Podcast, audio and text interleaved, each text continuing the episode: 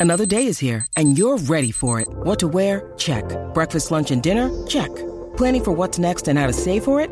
That's where Bank of America can help. For your financial to-dos, Bank of America has experts ready to help get you closer to your goals.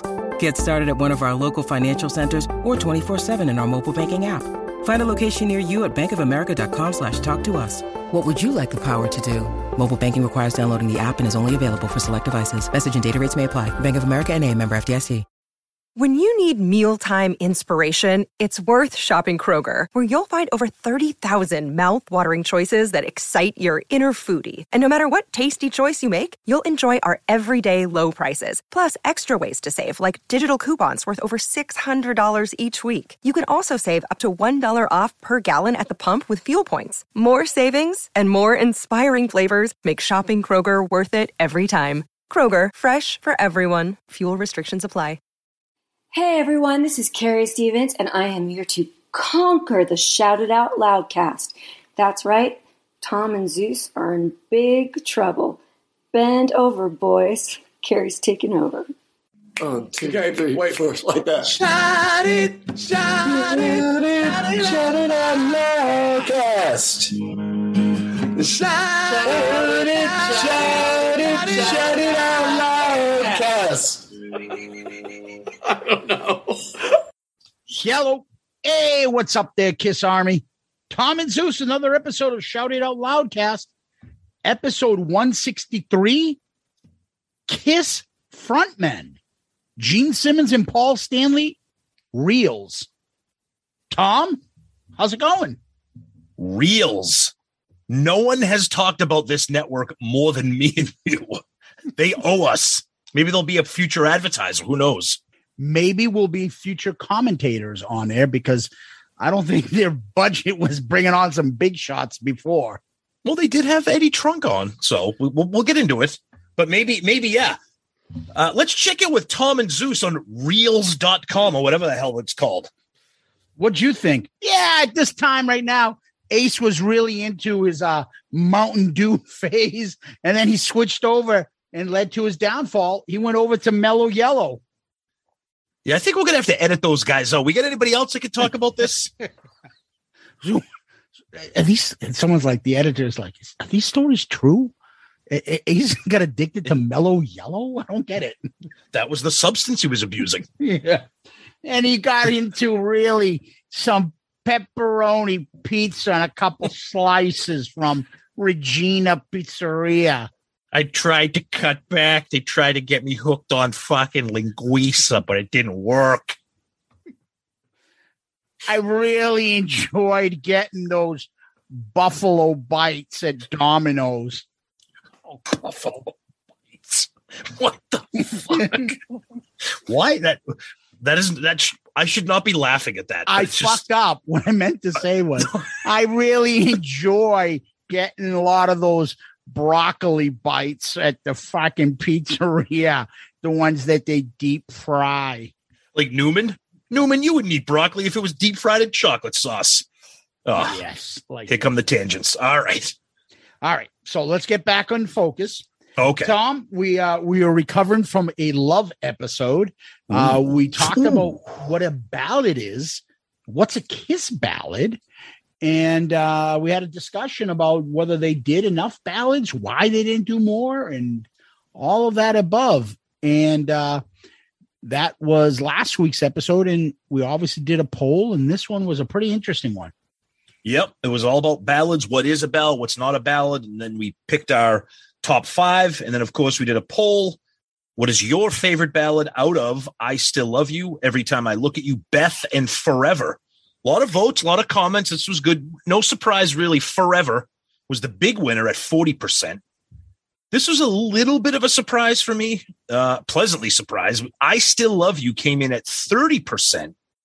Beth only at 17 and then I every time I look at you coming up the rear there at 13%. Not a lot of not a lot of fans of that one, but Beth coming in third could be a fatigue factor or people just realize the song is not that good. So, but that's okay. It's me. Uh, let's let's run through a few Twitter poll comments here. Swede in New York. I carefully listened to the studio version, a live three and unplugged version before I voted for I Still Love You. Magnificent. Yes, agreed. Uncle Steve's Iron Maiden Zone. To me, the other three don't hold a candle to the epic greatness that is I Still Love You. Dark and brooding, and you can feel the emotions in Paul's singing. Yes, I agree. Good one.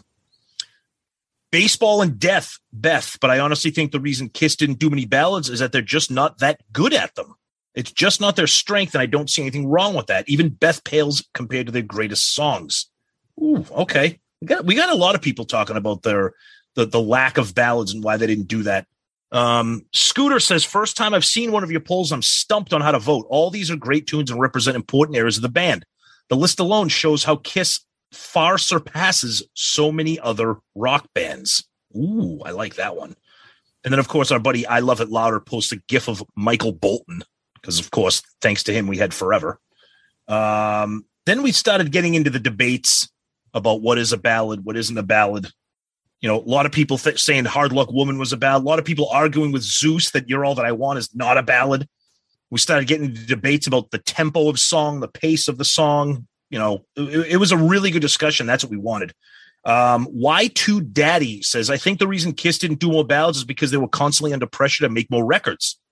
Whenever they did something different, the complaint was always the same. It's a good record, just not a good Kiss record. Our buddy Steve, the MTV version of I Still Love You is incredible. Paul's vocals on that are immense. Absolutely correct. Our buddy Daryl Alber says that I Still Love You is a top five Paul Stanley vocal for me and arguably a top 20 Kiss song. This may be a stretch, but it reminds me of this. And then he posted a clip of Don't Leave Me This Way from the tremendously underrated Coverdale Page album. Oh, that album is fucking great. Potential ARC future pick, maybe. Who knows? Don't leave me this way. It's a great tune. Uh, I don't know if I'd put it up there with "I Still Love You," but I like the uh, I like the connection there, Daryl. Um, Ken and Satan's Service. I agree with what Tom mentioned in that to be a true ballad, you should be able to slow dance to it. Songs like Million to One, Show No Something, You're All That I Want, and Hard Luck Woman are not ballads, but more mid tempo love songs. A lot of people had those kinds of feelings on that. You're All That I Want, the demo. I can seriously see somebody with a shoulder, uh, their arm. The demo, yeah and and dancing like you know it's not slow junior high school dance but it can be a slow dance yeah yeah oh i got you stevie on the fly uh, he's got a podcast, by the way, and he just interviewed uh, the guys from Classic 78. So if you're into Classic 78, check out Steve's podcast there. Um, he says, Love all these songs, but for me, it's forever. Thank you, Zeus. It's so great to hear other people talk about Eric's drumming on that. First time I heard, I was like, holy shit. Then watching the video, I was in amazement. His drums make the song. Yes. He, he wants me to go on and do a Travis Tritt top 10 songs, Tom. Oh, God. Let me know how that is, okay? I'm fucking pumped. You kidding me? All right. All right. Uh, let's get into a couple episode specific comments here. Um, our buddy Joel Hoffman as per the entire album, I Still Love You is horribly overrated. So annoying. The dull riff throughout the first few minutes, annoying. Huge drums are incredible. Settle down. I hate that song. Forever is the best Kiss ballad, hands down. Awesome show, guys. I, Joel is never afraid to let out his feelings. Love it. He is like the real curmudgeon. He but he always never- ends. But he but he always ends with "Great show, guys. Love it." but he's always upset about something. But I love it. It's the it's about love. It's about passion. it's not about it's not, it's about, not about the shit stained balls. it's not the, the, dirty Sanchez. No, it's not about the dirty Sanchez. It's not, it's not, about, it's not about anal play. No, it's not about. No, it's, it's not about anal. Dish the metal. Hard Luck Woman is absolutely a ballad, not the traditional Webster defined version you guys stipulated, but compared to everything else on the album, I totally qualifies for me. All right, that's fine. Our buddy Murph said the same thing. It's okay to be wrong. That's okay. You're wrong. Compared okay. to the songs on the album, what does that mean? Yeah, I, that, that's kind of irrelevant too. I so I, yeah, yeah. Is is hate a ballad compared to the other songs yes. on? Oh, it's hate's a love song. Listen to those words. The tremendous love song. Whoa. Bruno McDonald, I enjoyed this episode. Although I still love you should obviously have been number one, and I would have fought to get a million to one in there. Ooh. Then he says, I haven't listened to Peter's solo album since I was a teenage headbanger. I had no interest in it then, but the cuts that you played sounded pretty good. That's because the album is good. I'm telling you. Mm-hmm. Um, our buddy West Beach, not a fan of the power ballad. I always found a commercial ploy for radio play and a waste of a good track. I don't mind a good love song, but most are so contrived and banal, I just have to skip over them. Every time I look at you is about the only one I can stand. Ooh, wow, that's interesting. Okay. Uh, and then Vet Halen posted a picture of that epic Heather Thomas poster Oh, with the quote above it Do you like kicks? and then JR below it posts a gif of Peter North. Jesus Christ. What are we doing here? Oh, God. I think that the whole kicks diagram went off. And Oh, like yeah. people were like, uh, all of a sudden we got a bunch of kicks comments on Oh, our God. fucking posts. So funny. Andy said, "Fun episode. Have you ever noticed how every time I look at you is essentially the same song as Def Leppard's Two Steps Behind? You can sing one song's chorus over the other perfectly." I commented and said, "I don't even care if that's true. I want to pretend it's not true because Two Steps Behind is terrible. Oh, But that's okay. again. It's terrible. It's okay. It's okay." Um, our buddy Jerky Jack Broad. While all, "You're All That I Want" is fantastic and one of the most underrated songs in my book, it's not a ballad. It fits the bill as a ballad, but the tempo is too fast. So a lot, lot of strong emotions on "Hard Luck Woman" and "You're All That I Want." Uh, but great stuff. That's what we love. Opinions. That's Twitter, Zeus. All right. Let's All right. go- All right. Let's start with Instagram this time. Ooh, there you go. Junior Curtis 10. I know why they didn't make more ballads with Peter. They were awful. I can't stop the rain. More like I can't stop the air pain. Ooh, I once found the Peter Criss solo vinyl at a Goodwill. I bought it and then immediately smashed it and threw it into the trash. okay, Pooney. Thank you. Uh, best ballad to me, Forever. Great vocals, amazing acoustic solo. Awesome show. Just keeps getting better and better. Pooney has moved on to Instagram. Oh, totally, absolutely. That's- See, he created he created an Instagram account while he was on the Monsters of Rock cruise. Oh, why did you have to bring that up? Why did you have to bring it up? Because now, well, was that what? What? was that, was that when Rough Cutt did, did a live recording album on that cruise too? Sonny, where you going? Rough cuts on. Ah, I gotta create my Instagram burner cut. I'll be back later. But you're missing rough cut unplugged. and then Nitro's going to come on afterwards. Make sure you come back for Crazy Lixx encore performance at midnight.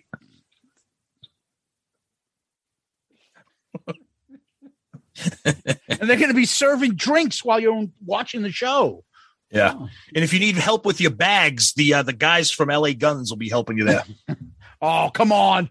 Dude, compared to them, LA Guns is like fucking Led Zeppelin compared to. I'm joking. I like. I, I'm joking. I like LA Guns very much. I do. And you're right. They are like the Zeppelin of the of the walk. Um, Katya 2534. Eric Singer is the best drummer, murmur, Kiss. Eric Singer is the best Kiss song. Beth. Eric Singer's song. Beth.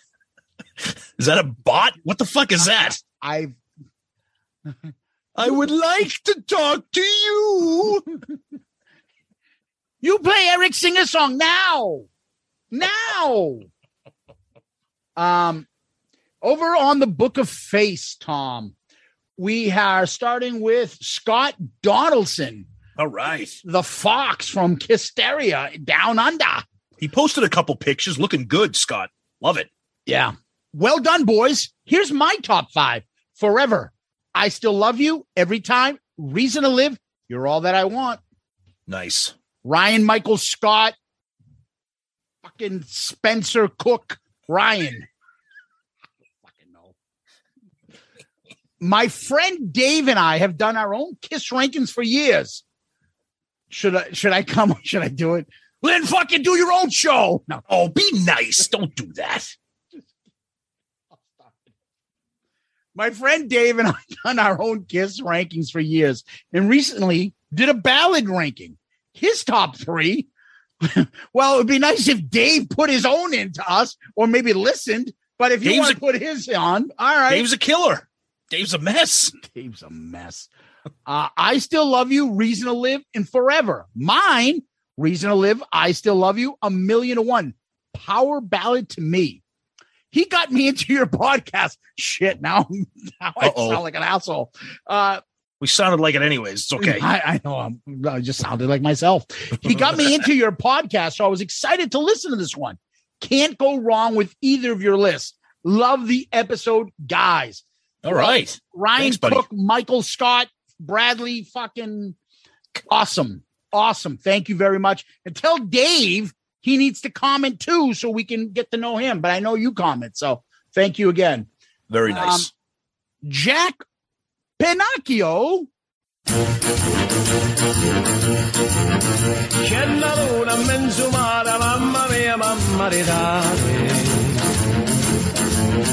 Di dare. Mamma mia, pensaccia tu.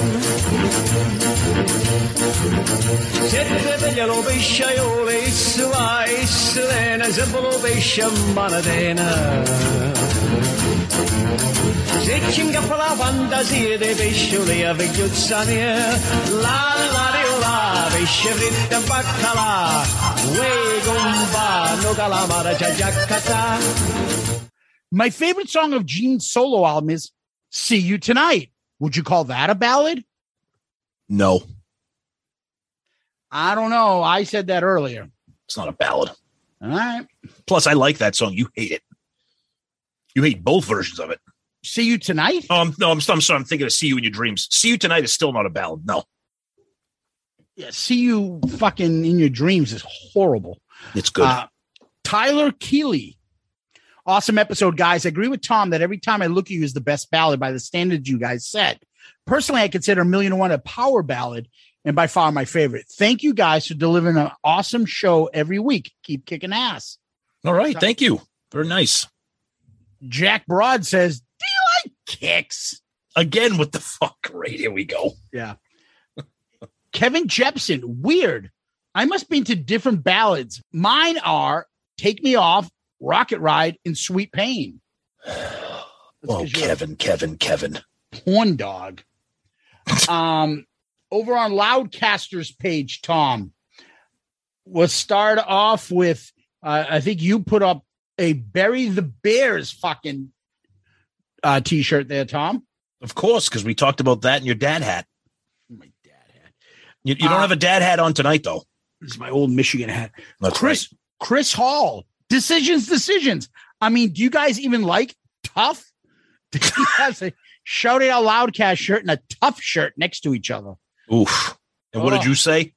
keep those shirts apart. He's like, I Yeah. love Tuff. Love whatever you want, buddy. It's all in good fun. Uh, you know, no one can tell you. I listen to fucking country. So I get shit all the time. I don't have a problem with it, and you shouldn't have one either, man. It's all good. I listen to Tim Dog. I don't. It's okay. You can make fun of me. Judy Chase. Here I am walking around Long Island City, Queens, just blocks away from the Coventry stood, waiting for my car to be serviced and listening to this episode. Headphones on, but still singing along with the ballads.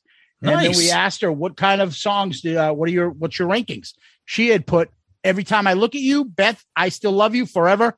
Hard luck woman. All right. Very Judy. cool. Thanks, Judy. our buddy Sean DeHaan. Interesting episode, guys. Something I never really put a whole lot of thought into previously. I spent a lot of time sorting out to me what an actual ballad versus soft rock. Don't you let me down. And the mellower rock songs, Hard Luck Woman. Here's my top five. Forever, every time I look at you, I will be there. Ooh. Beth, Beth, take me away.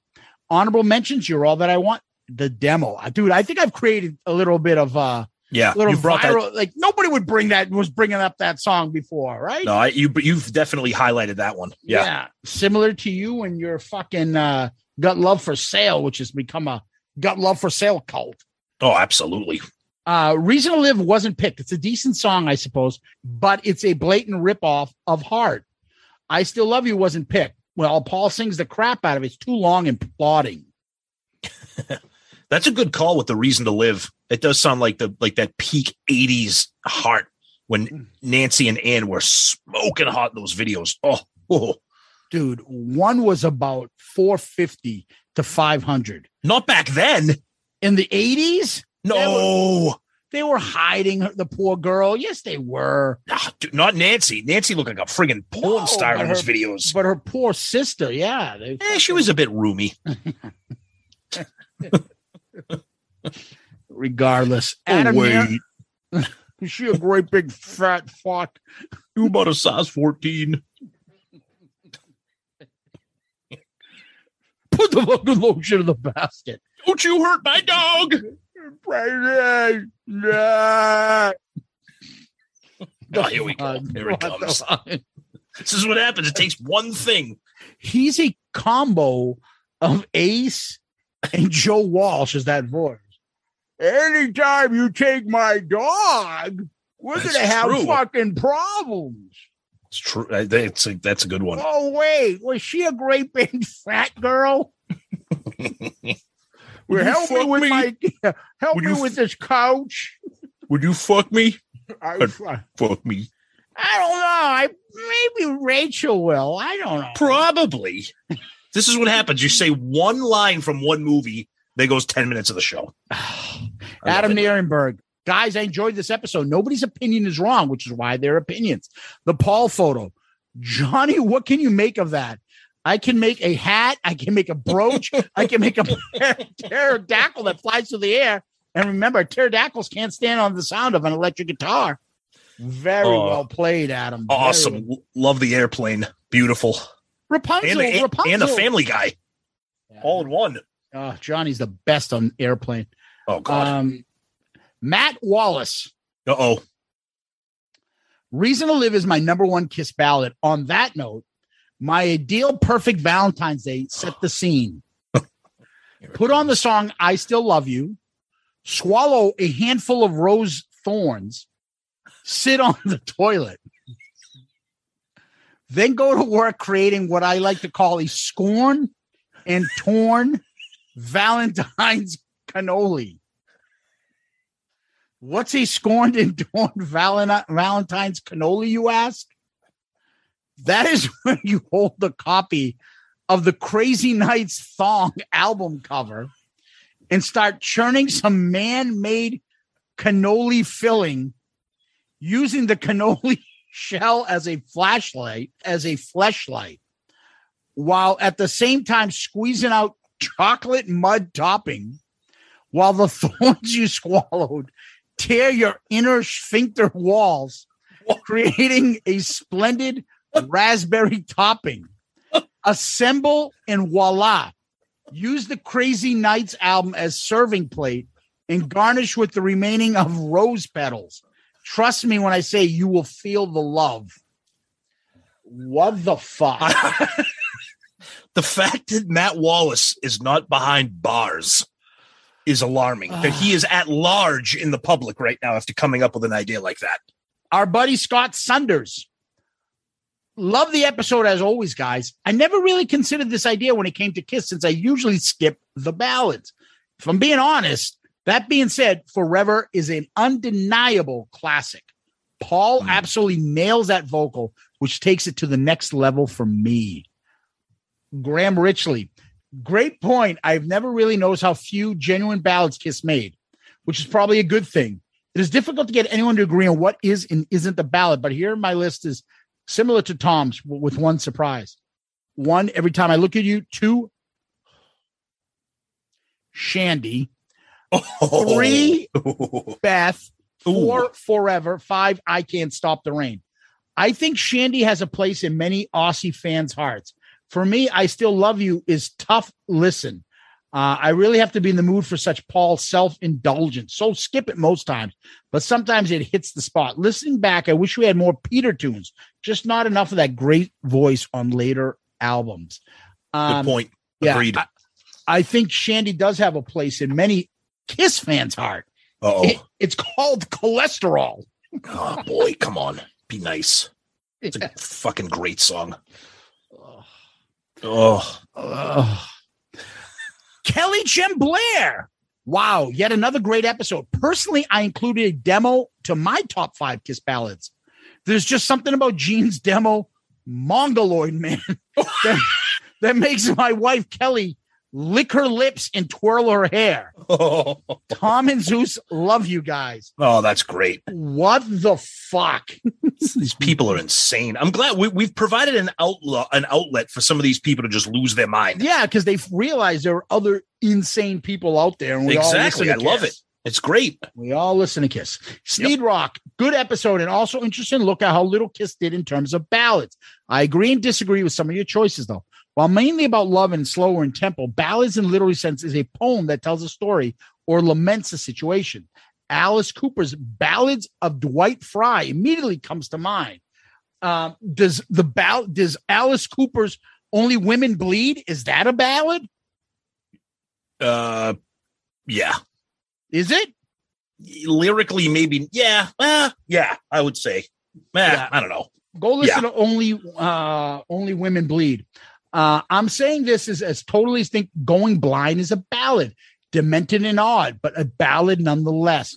On Gene Solo, I'm see you tonight, always near you, nowhere to hide. Mr. Make Believe are ballads, in my opinion. In regards to why they never did more, I instantly thought back to when the talisman was saying Gene thought some songs are too wimpy. I think from the backlash Destroy got, they never wanted to go far away from the Kiss sound as they did with Beth. um, what were the fucking albums after Love Gun sounding like? But Yeah. anyways, going more commercial was fine, but ballad territory could have been a place they didn't want to revisit. Yeah, because the ballads that they did were either Beth or what a lot of people are calling a bad Hard Luck Woman. How did those do in the charts? Right. Anyways, I'm all over Sneed today. I'm sorry. Uh, yeah, going- Sneed. going more commercial is fine, but ballad charity could have been the place they didn't want to revisit. In saying that, the most modern Kiss ballads are good to great for what they were. Forever is well written tune. And yes, Zeus, I've always gotten a kick out of how Eric bashed the drums in such a ballady song. Tom, I also agree. Every time I look at you, it's a good song. I will be there from creatures. Uh, from Carnival of Souls is fine as well. The only ballad I wish I could race from the catalog is that steaming fucking turd from Psycho Circus. Absolutely disgusting. Yep. Always, boys. Thanks for another fun episode. Thank you, buddy. It's awesome. Yeah, I, I, I, uh, whew, there's a lot more songs than that song from Psycho Circus on Kiss's discography, but that's just me. Oh no, no, no, no, no. Yeah, fucking Shandi. Um, over on YouTube. YouTube. Jay Rucker. Great episode, guys. My top five in no order is I Still Love You Forever. Beth, You're All That I Want. Take Me Away Together as One. Yeah. Mr. Antonio 2005. I would have never guessed that You're All That I Want was a ballad until you replayed the demo. And damn, it sounds so good, this rendition. Yep. Also, I Can't Stop the Rain and Don't You Let Me Down, a very underrated song. Peter's voice sounded great on both tracks. Awesome show, guys. Very entertaining as always. Can I just make him like comment of the year? Because that was just he's the fucking- he's awesome. We love him. He hits it out of the park every week. but he fucking nails everything. Oh, just Yep. You're all that I want, and he loves the two Peter songs. Oh, fuck, it ain't gonna get better than that. That's the easy way to get. That's the easy way to Zeus's heart. Ah, so you like Peter? Exactly. Yep. Uh, John B. Good, Tom. Uh, I remember when I first heard Beth on my AM radio back in 76. I remember that the middle of the song, this beautiful ballad, I was interrupted by a phone call about a chainsaw my son had for sale. Here it comes. This is so good. I remember reading this. I almost died. Keep going. Only a few people will get this, but Oh yeah, I know. The ones that do will get a kick out. When I went to go look if I still had the saw, I tripped over my doggy and a barbell fell on my leg, nearly severing my ankle and a little nub of bone sticking out like a peg leg pirate. I ended the phone call and started chain smoking Pall Malls as I sat in my BarcaLounger and waited for my son to come home as my leg would just swing there by a piece of skin. I started frantically calling all the radio stations, requesting to play Beth, and I spent the rest of the afternoon smoking and drinking vanilla schnapps as Beth serenaded me in the background. I think I was in shock and I got a tingler in my ankle where the bone had come out and tingled me like a tingler. But I think I was just in shock that such a beautiful ballad from such a very scary band. Nice. Don't you become so hurtful to me. That's leveling all sorts of charges. Uh, Dan Moss, good episode, guys, but I don't understand why you would want them to have done more ballads. Ballads are not what Kiss should be about. Even though I love Forever and don't mind Reason to Live, Kiss are a rock band. Look at Bon Jovi. Started off great, then turned into a ballad band with droves like Bed of Roses and Always that put me off to them. I like energy and bounce and not draggy, lame, sentimental slop. Keep up the great work, though, lads. Much appreciated. It doesn't. I don't mean- know if we said I don't know if we said we wanted more ballads. I think we were more just talking about surprised that they didn't do more. I don't know if either one of us wanted more. Yeah. So I look at it as like, do I want a real ballad or do I want more fucking tomorrow or Shandi fucking shit or easy I, I, seems? I, I want more tomorrow and shit. oh, fuck that. Or Hell like, do. I want other bad songs? Do I want, oh, I, I can't have another ballad. I need a boomerang 2. I would rather have Boomerang 2 than Nothing Can Keep Me From You, Ah. or I finally found my way. Ah, no, no. I, I'll take those songs every day. Oh, pew. no. Mark Stewart, they're my opinions only. If you listen to Kiss demo for You're All That I Want, Oh my God. It's a new episode. Yeah, and John Bon Jovi's demo to Who Said It Would Last Forever. It's almost the same song. Coincidence? You judge.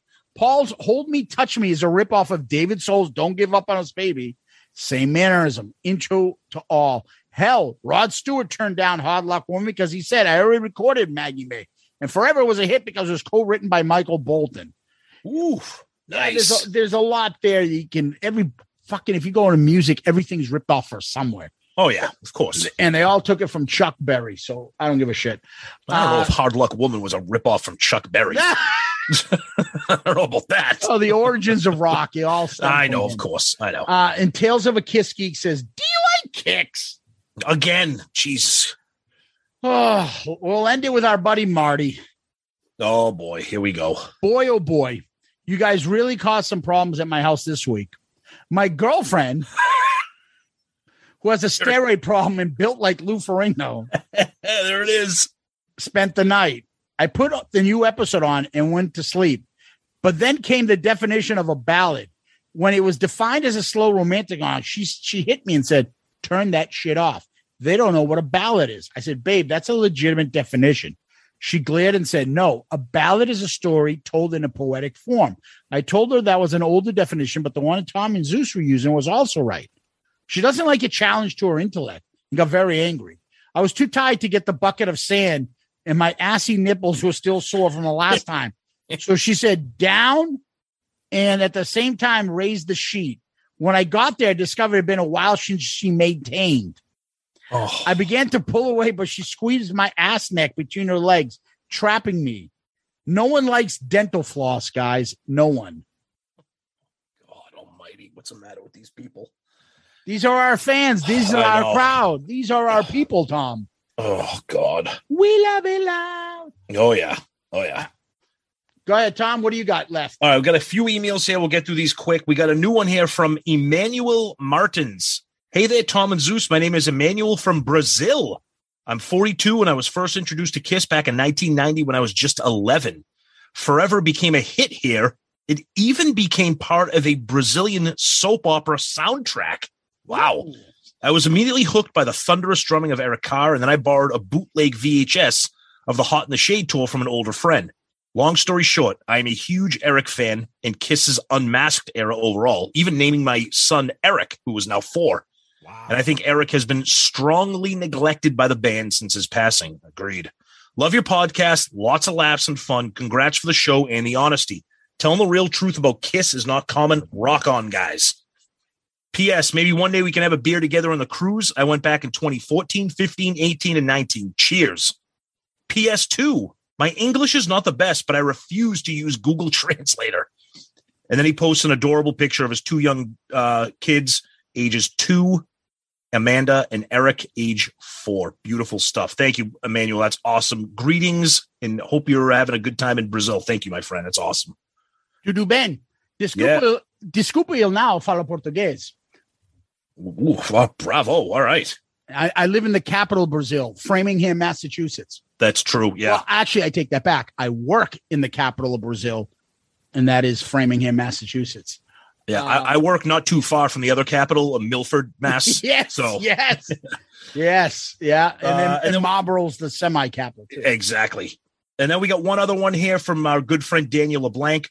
Hey, Tom and Zeus, love these type of discussions. I've been meaning to look for a Kiss song listing that breaks down the lyrics into different subject groups. For example, a category of songs that are sex related, like Love 'em, Leave 'em, Take It Off, Let's Put the X in Sex. Songs that are relationship related, Save Your Love, Forever, Prisoner of Love. Songs that are party songs like Rock and Roll Night and Cold Gin, Demon songs, and so on. What would be the lyrical subject matter for a song like Within? Ooh, that could be, be a question of the week some week. Thanks for the ballad song discussion. Before this podcast, I would have overestimated the number of Kiss songs that are considered ballads if I had to answer off the top of my head. Take care and all that, Daniel LeBlanc. That's a great email. And I like that email. Maybe that'll be a future topic, breaking down into categories. But thank you, Daniel. Daniel, good stuff. Appreciate it. Introspective. I don't know. Uh, awful? How about that? the chorus, I love. The chorus of that song is Ah. amazing. Um, Oh, yeah, the verses are brutal. I Just like it. brutal. That's it for emails. And then back to you, Zeus, to wrap it up. Yes, sir. So uh I was scrolling around right before the episode. I thought I had comment of the week. And then I just noticed it, and we never commented on it because I didn't notice it before. But our buddy, who will come up a little bit later, our buddy Joe Decker, Patreon superstar, uh, put up a video of himself, said, definitely my favorite Kiss ballad, poss- possibly my favorite Kiss song. This was my wedding song, 2001. I'm divorced now, but it's still a great song. Dude, he plays the solo from Forever. It's And insane. If, if you close your eyes, you're like, oh, is, is that a, a a Bruce cut of them doing it? Sounds like fucking Bruce. it's Unbelievable Joe. it is unbelievable. Joe, bravo. That was Zeus and I listened to that with our jaws dropped. It was fucking spectacular. Bravo, buddy. yeah, we might have to take that and we'll probably post it onto Twitter or something. Yeah. And uh, that Share was that. Yeah, absolutely. It is a great version. It's about 39 seconds. It was on our episode post, but we'll repost it to our Facebook page Yeah. and uh, online and uh, on uh, Twitter so that people can see it. It's Uh, amazing. even I missed it until I Yeah, just me, I did today. too. I did Yeah. too. Fucking great job. We love this shit. So for that and the comment and your amazing guitar playing, you, Patreon superstar, Joe Decker, our comment of the week. Good answer. Good answer. Like the way you think.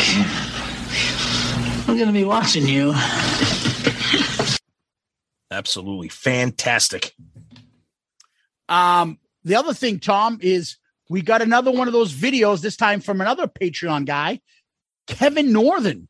Oh my Took- god, awesome. took down to uh, down on your knees and he put it behind the dance sequence from the breakfast club Fucking amazing. We posted that on our Twitter and Facebook. If you missed that, go back and check it out. It's awesome. It's so great. That's the kind of stuff we love. You guys are amazing. It's awesome. Thank you. thank you guys all Yep. we appreciate it and tom we've talked about a few of our patreon uh, people uh, we got a couple new ones this uh, week to talk about and we want to thank personally and they're uh, two scots That's Scott, right. Scott Sunders and Scott Hendricks. They both became Patreon members this uh, week, and we can't thank them enough. We really appreciate it, Scott, we uh, for you joining the Patreon family. And this family is, you know, started off with us doing it last year in the beginning, saying, let's see how this works out. We're up to 40 strong, Tom. 40 Love it. strong Amazing. and it's just keeps growing. The community's great. It- we have a, a ton of fun talking about all sorts of things. The, we have uh, different little trinkets, souvenirs, novelties, Party party tricks. that we uh, we give out, and then uh, you guys help us and contribute to the podcast. There are a couple different tiers. Pick one that you like and you can do, and that you want to help out us with and you know join the fun join the family uh patreon's been super helpful to us and uh we've got a lot of things coming and again i know we've been teasing something for about a year and a half now it's almost here and we can't wait. slow and st- slow Yeah. and steady wins the race. yeah, and we can't wait to share it, and that's uh, and that's because of Patreon. And thank you guys. You guys have been a huge help. And if you want to help us and you want to be part of the show and you want to do something that, you know, makes you feel good, do you feel right? Oh boy. Dan, Dan. Do you feel okay? I won't go in. Um, come join us on Patreon. We we really appreciate it, and we really uh, uh, think that it's a, a lot of fun for people, and the people that are there. It's a great community. Uh, you can join us by going to Patreon.com uh, or uh, the app, the Patreon app. You can join, or even if you see the episode notes, there's a link to it. Click on that. Find us under Creator. You would search and shout it out loudcast. We come up. Take a look, see if anything there interests you, and come join the fun. And uh can't thank you guys enough. Welcome, Scott and Scott. Yeah, you guys are the best. Amazing. Huge shout out to uh, our two newest members, Scott and Scott. You guys are the best. Thank you so much. And uh, huge thanks, as we say every week, to everybody in the Patreon family. Uh, we love to see that it's growing. We can't thank you guys enough. Uh, and you know, it, it's amazing what's going on here with the family. We're we're doing a lot of fun things within the group, within Patreon. Yeah, Uh, they're we talk- liking the video. Absolutely. Yep. We're starting to we're starting to sprinkle in some little behind the scenes action sequences from what goes on during these silly recordings. Stupid shit. Yep. Um, we we solved the mystery of who dropped ass in the middle of our uh Motley Crue episode. That gets Yep. discovered. Yep. Um, and other stupid stuff. Watching Tom, who uh can't get through reading. What was that Twitter name? Fat fat Vince is out of breath. and then stupid shit like that. And uh, we appreciate you guys and thank you. And remember, remember, you join Patreon, you are part of the group that picks our album review crew episode when the Patreon pick comes up.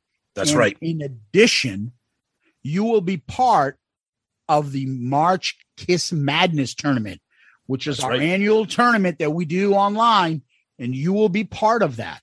Yep. So all because of Patreon. So thank you guys. You guys are the best. Thank you. Tom, what we do next is we go over to Kiss World. A lot of news this week. Yeah, the big story here Kiss Cruise being announced um, in terms of the pre sale and some of the details and everything.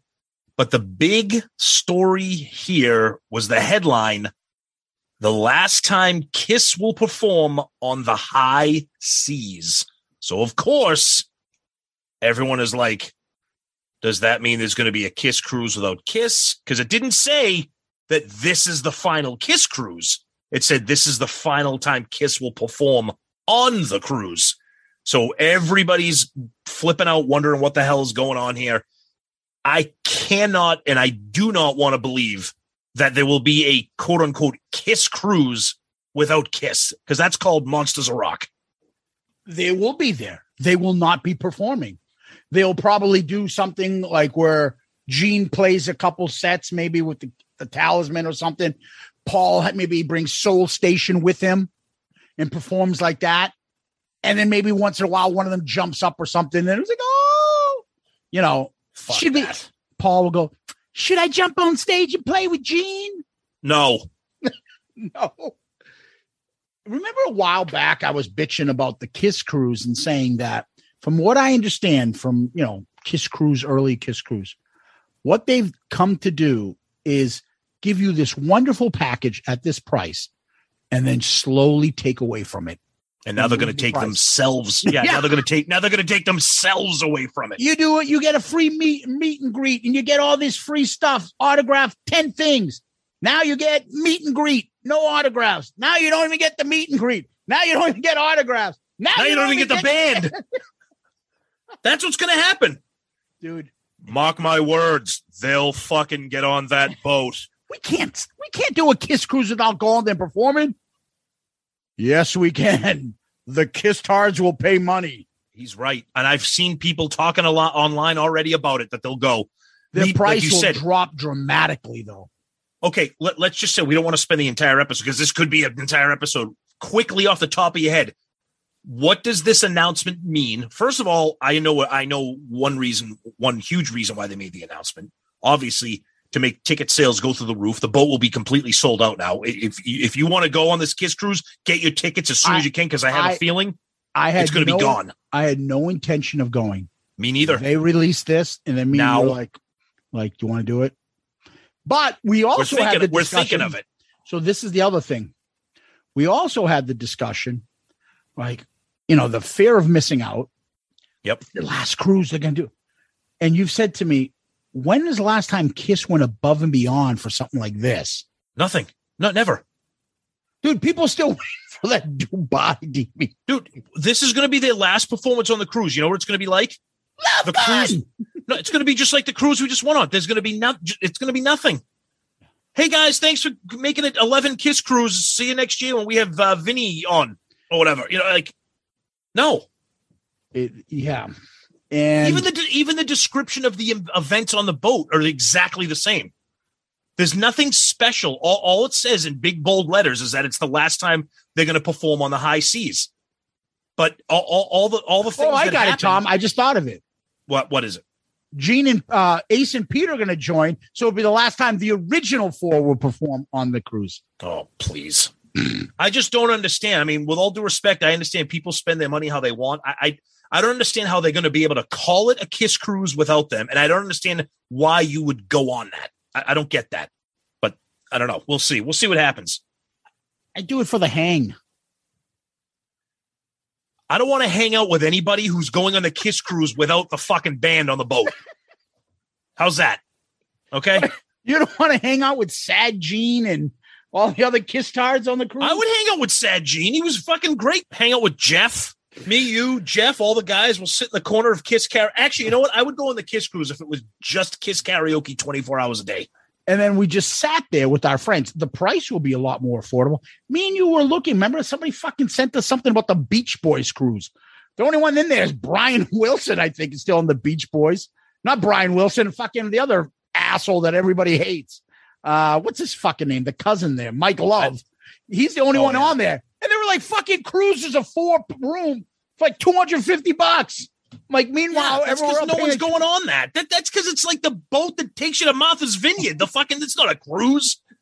It's like a ferry. But that's what Kiss will do. Their prices will have to drop. They're not.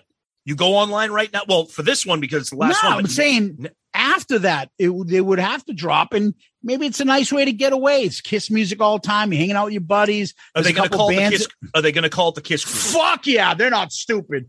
Of course, they brand that the Kiss Cruise, and there'll be a special appearance by Paul Stanley. This is how I make the pasta. You know, it works better if you would just shut the fuck up. Hey guys, I'm hold. Hey, hey, who wants to help me bring out my 900 pound pizza oven that I just bought? Hey, come out. I'm going to cook a pizza on the dock. Which is another part of the news. Him and Go these ahead. pizzas, that pizza that he just put out there, like the crust is like like half the pizza. Push the sauce and the cheese further down. The crust shouldn't be more than two inches. Look, it's a crooked pizza for the crooked man. Okay, that's what it is. You saw that. That is a fucking DiGiorno frozen pizza. Here's a little secret behind the scenes, guys. So Uh-oh. a couple times when we'll go on the show, Tom and I will be like, okay, anything else news? Are we forgetting something? We'll quickly look over to Paul or Peter's Peter's, uh, Paul or Gene's like Twitter account and see if anything stupid's up there. And Tom's like, scroll back up, scroll back up.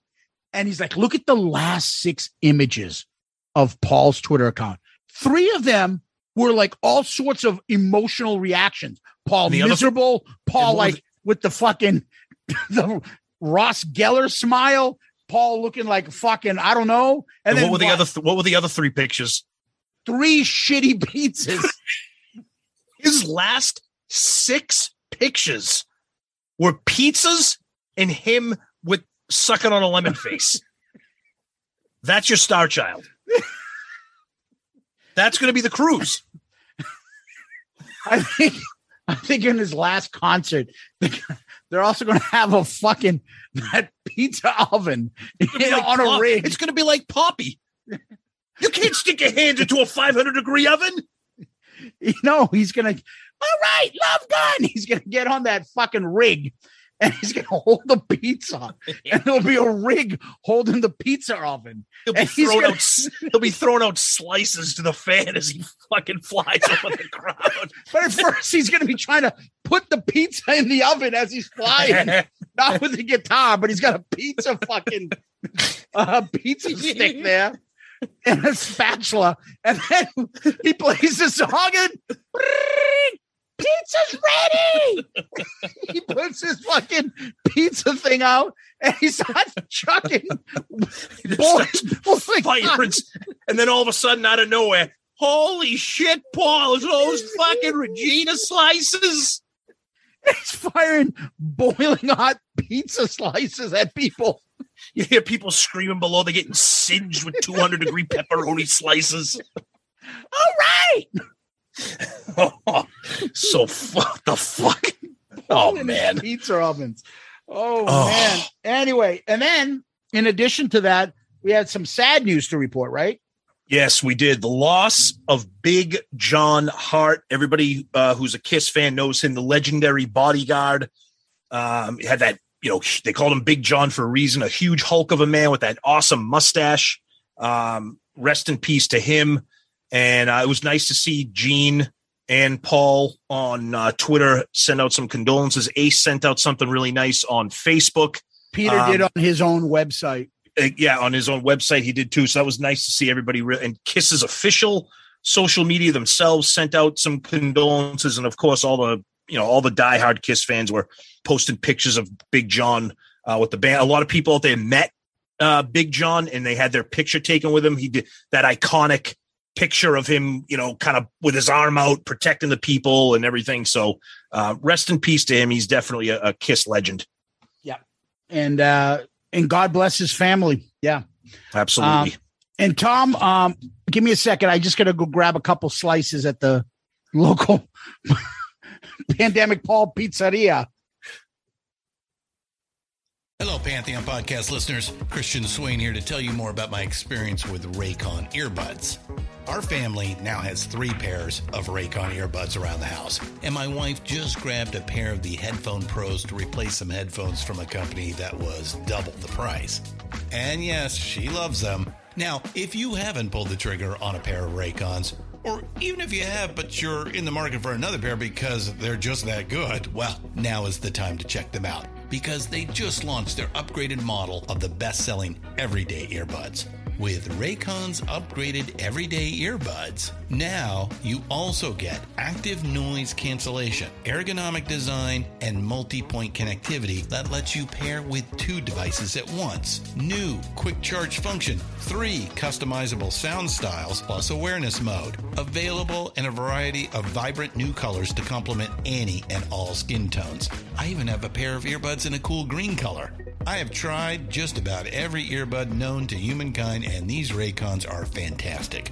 Seriously, if you've been wanting to check out Raycons, there truly is no better time. You're going to ask yourself why you didn't check them out sooner, and Raycon offers a 30-day happiness guarantee. So, what are you waiting for? Go to buyraycon.com slash Pantheon today to get 20% off your Raycon order, plus free shipping. That's right, you'll get 20% off and free shipping at buyraycon.com slash Pantheon. Buyraycon.com slash Pantheon.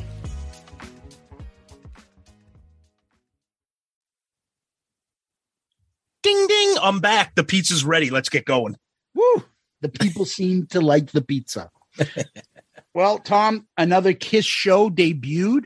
Uh, All These real channel, I mean, Reelz, AXS, I watch them from time to time. They're great when I have them on my cable network here, Verizon, Verizon Fios, and uh, I watch it. They have a lot of good rocks. I've seen, and I taped it. It was an Axl Rose frontman.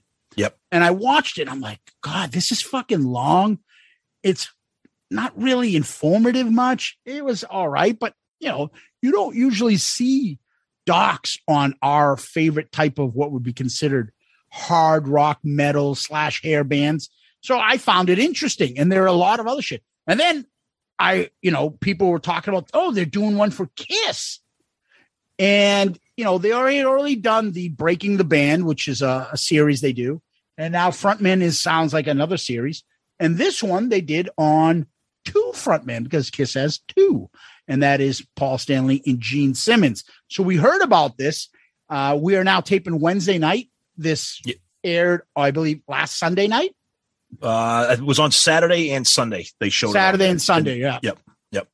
And then just to just to give a little PSA to people out there. So Reelz, it's R E E L Z. Okay. It's not very easy to find. I'll tell you right now, if you have uh like a smart TV, there's a Reelz app.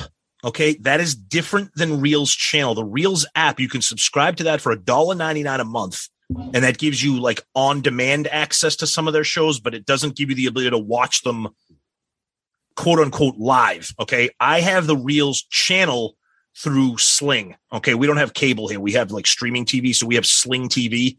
And I have the I have the Reelz channel, which is different than the Reelz app. It's hard to find.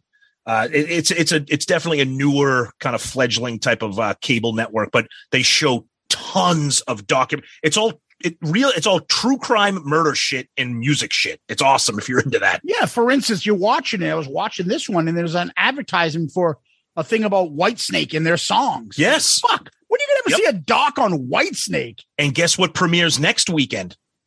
That Oh, brand new doc, the the brand new documentary on the station uh, nightclub fire.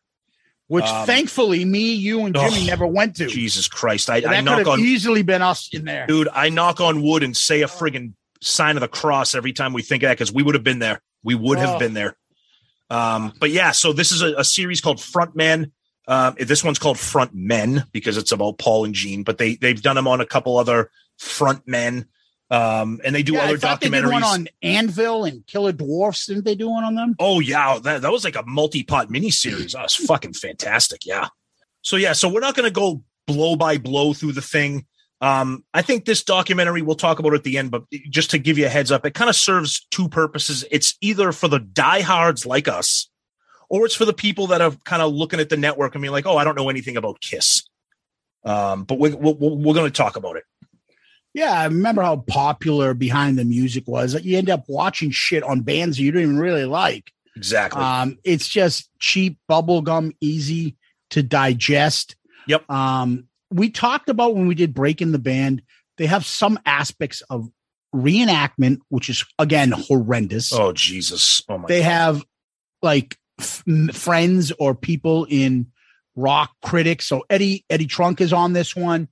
Um, they have Doro, aka Mrs. Arnold Schwarzenegger, and then the kiss, yeah, and then the kiss into the Gene Simmons. I do an album with him. Ah, I love it when they play with the gene. He's such a nice man. He blows the fire and he spits the blood. That's wonderful. oh my god, it's just fantastic. I'm like, oh my god, that's fucking Arnold.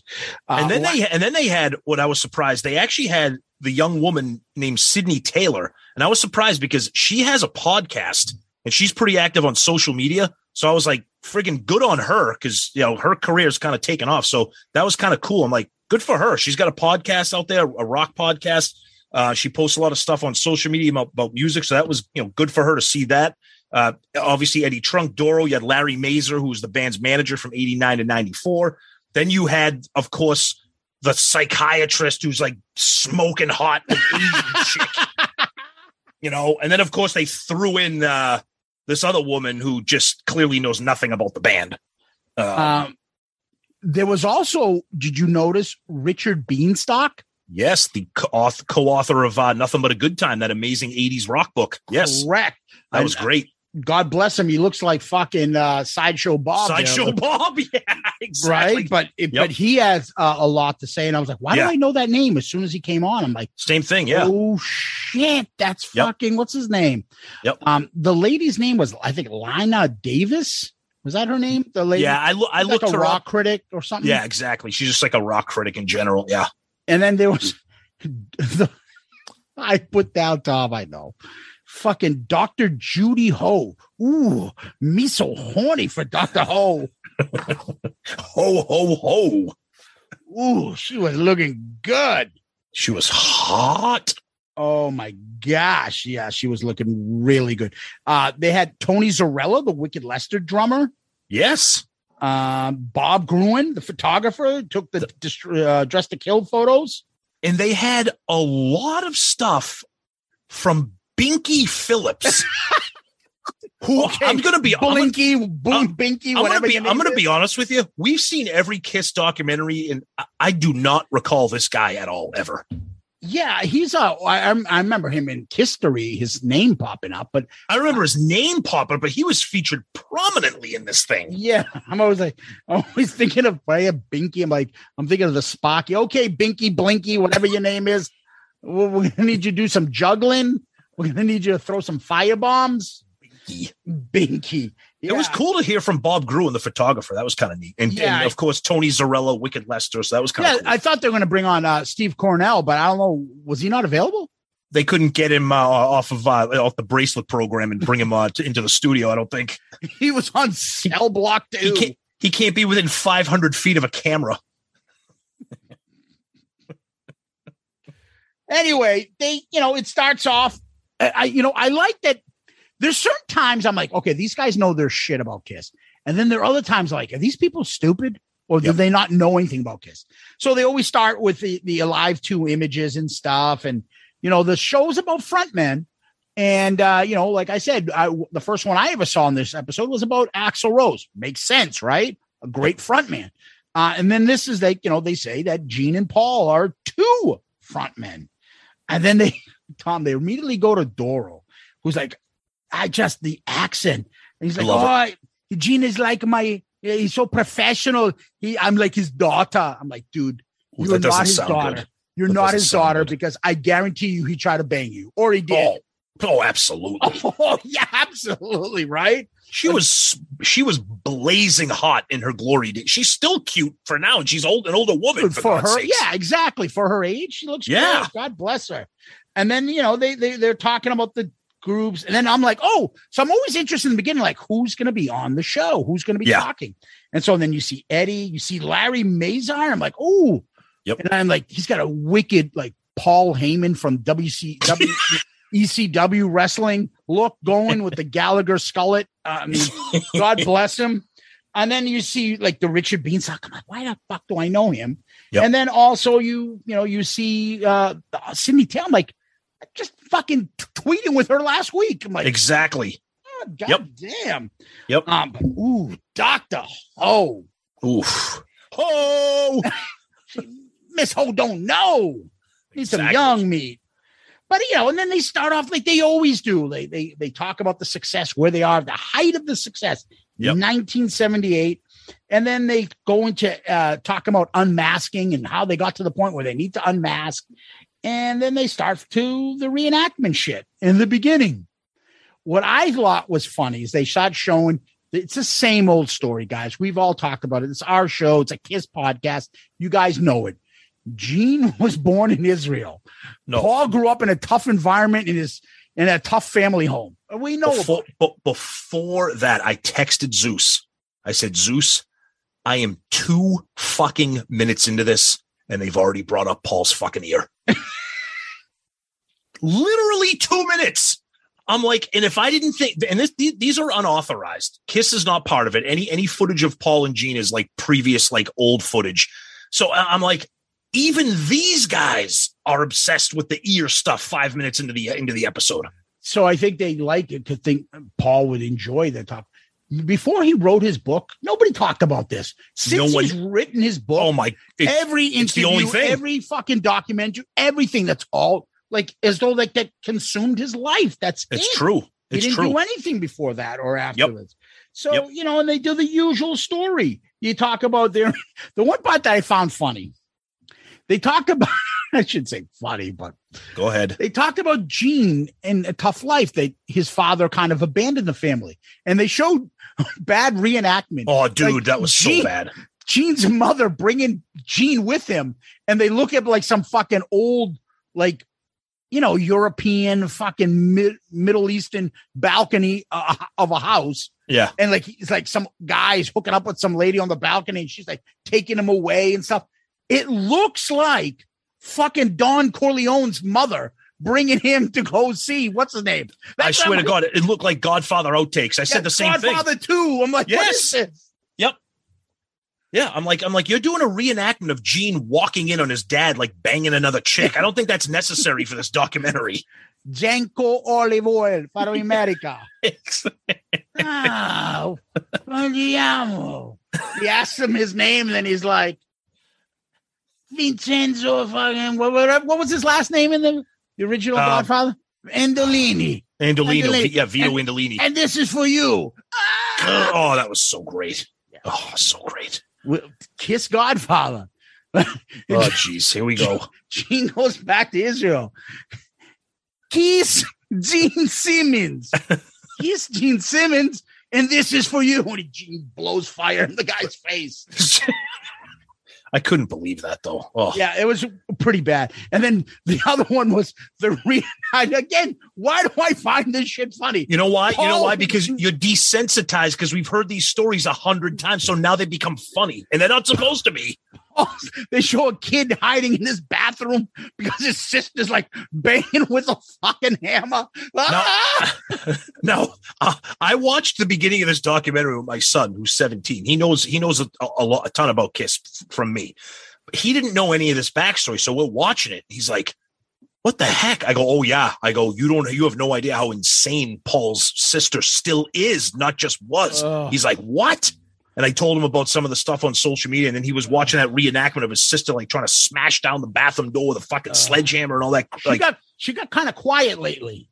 yeah, yeah, because yeah, because no one no one paid her any mind for all of her insanity on or, Facebook. Or maybe somebody something said, you know, this Paul- life you're living, do you want to go back to where you were living before? Shut the fuck up. Get away from these fucking losers Good point. and fucking appreciate your fucking brother for helping you. yeah, that's true too. Yeah, And get away from these enablers. So maybe that's what happened. But anyways, let's get back to the quick story. I'm laughing that somebody's being shown their father adulterer and the other kid is getting terrorized by a, a teenager with a hammer. the reenactments are just Oh, it's just so it's so bad. And you know, we all know the story. Two similar personalities in a in you know United States. Paul, because he was a child that got made fun of because he had the deformity, and we all know kids are mean and evil. So that's Yep. the shit that happened to him. Gene came to the country, didn't know anything, didn't have any friends, couldn't speak the language. Paul got into music. Gene got into like comic books and superheroes and all that other shit. We know this story. We, you know, it's nice that they're sharing it, but it's nothing groundbreaking. So you're watching this and you're like, okay, oh, guess what? They heard the Beatles on Ed Sullivan, Tom. Well, that's the that's the thing is that this is it, it's your standard Kiss documentary, and they're just presenting it to you as a Paul and Gene story. Yeah, yeah. And they cut out some of the Ace and Peter stuff or other stuff to Yep. focus more on Focus those more. Yeah, exactly. And then they show clips. They show, we showed repeated clips of 2014 and 16 outtakes of Gene and Paul. They must have found them on various television programs. Didn't Yep. have to pay Kiss, but had to pay those networks for those clips. So I think maybe that's why they got him. And then Yep. that's when you start seeing the guy Tony Zarrella. I'm like, that Wicked Lester's drummer? I've never seen him on Yeah. TV Me neither. this little part of the show I liked because they started showing Tony Zarrella started walking. But I like how they showed the clip of him coming onto the camera. He's like walking on the streets in New York. Looks like he's lost. Like, huh? What? What, where do you want me to go? It looked like it looked like it looked like an extra. Like he- like he, he should be hanging out with like da- Larry David, like on Curb Your Enthusiasm. Like what? You, you told me to wear these white jeans. Why am I here? Like It reminds me of those overreactors in those commercials. they make everything that, that that normal people do seem like the hardest thing in the air. Are you cut? Are you like getting rid of air here? oh yeah, it's like oh Are you have difficulty cut, cutting your toenails? And the guy's like, oh, like everything is so ridiculous. over the top. yeah. And the, the guy was just walking down the street. And he's like, oh, what? Uh, uh." but anyways, they I liked how they were showing that. Even the the uh, Lena lady, like they showed different parts of New York. This is where Popcorn Theater was, right? Yeah, yeah. Um, and this is where uh, the diplomat. Oh, this is where they took the photo. and they're all showing these New York landmarks. Yeah, that And the on the on site stuff was that. was well, the on site stuff was was pretty cool. Electric Lady Studios, Yep. um, you know, things like that. Bob Gruen was sh- talking about where he took the photograph and the background between Dressed to Kill. That stuff is little quirky fucking things that you like. It's about Kiss. So yeah, we you go through 20 minutes before you find one piece of nugget. You're like, oh, that's cool. I Yeah. get it, but it's still Kiss. So you just go along with it. And you're seeing something from a different angle from a different person. Like I've never seen Bob Gruen talk about that on in that particular in that particular format. So that was something a little bit different. Yeah, and I think uh, s- s- no, I think Mr. Binky Blinky the clown, a guy a little over exaggerated when he was talking about Ace coming into. And then Paul brings me aside and goes, "Hey, come over here. Uh, what do you think?" I told him I think he's your guy. Oh, so that's how Ace became in Kiss because Blinky the clown Oh, picked him. Yeah. I would like to thank Binky Phillips for fucking alive too. Who the fuck's Binky? Hey, Binky, remember when you got me? Hey, I remember you. You got me the fucking gig and Kiss. Binky. Yeah, and then uh, there Fucking was guy a, looked like. By the way, it looked like Binky was fucking having the fucking shakes during half the fucking episode. By the way, Oh, great. Now we're gonna find out he's got some health issue. We look like assholes. you mean Binky, the guy's in had a stroke in 2006. he didn't have Um, a stroke. Uh, uh, there was a lot of Steve Coronel talk in the beginning. Yeah, do we? Do they think we don't know about him? Like, like, like they just casually. bring- Oh yeah, his friend Steve Coronel. They're like, The you, you, and then you heard the opinion of Reelz Network does not does not promote or advocate any of Steve Coronel's activities. like it's it's hilarious. Like, I'm I'm not saying that they should tell everybody what happened to Steve Coronel, but they just casually bring his name up as if like th- like nobody knows what really happened to him. Yeah, and uh, and then they talk about bringing the two new guys in. They cut to Eddie. Eddie kind of does all the lifting for Ace and Peter. You notice Oh, that? Yep, throughout the yep. whole episode. Yep. Um, the one thing I found interesting was at one point Steve Coronel was called Paul's friend. Yes, uh, yes. I, so I always found that he was Gene's friend. No. that's why I was thinking there. There's not a real editor here, or maybe I'm wrong. Am I like how am I? am I Oh no, wrong? this won't be the first time there'll be an editorial issue. I'm going to bring one up in a little bit, but that was right because because they they they paint the picture that Paul and Gene met because Steve Coronel introduced Paul to Gene. I was always used to the story being the opposite, like you said, with with Steve Coronel introducing, um, like being like Gene's friend, and and and you know what I mean? Yeah, Like that, that's they had a mutual friend, but Steve was in a band with Gene. That's what I, exactly right. They- Right? This this the way they told the story here was kind of reversed. I was a little bit confused. Yeah, I think that was just one of those little things that every kiss tard on the kiss cruise would be like, no, no. Oh yeah, absolutely. Fire that guy. Anyways, um, then they, you know, start moving up a little bit more. Uh, and they talk about how they got the image, the New York dolls, the Alice Cooper thing. And then I, I wrote down this stop letting the shrink talk. Show her for Oh, eye candy, but I stop know. talking. You you never as even Eddie said this to us. It's like, I don't know why they have shrinks on these shows. I told him it looks so cheesy. I think I don't I don't agree with it, but they're doing it. You got to remember these the, the the Reelz network itself and these documentaries. They're very very very tabloid, Yeah, but sensationalistic. cutter and like, okay, bring in the shrink, bring in the Right. friends, bring Be- in because yeah. because the people that really aren't into Kiss, like, oh, maybe the shrink will give us an inside scoop into what really is going on with Paul and Gene's mental state. You know what I mean? When they when Judy Judy ho, she doesn't know anything about Paul or jean You know what I mean? Yeah. And then they show Bill Aucoin. When I see him, I get a big smile on my face. I Any love it. Yeah, absolutely. Yeah, I And then it. Neil Bogart and Yep. stuff. That's that's just great.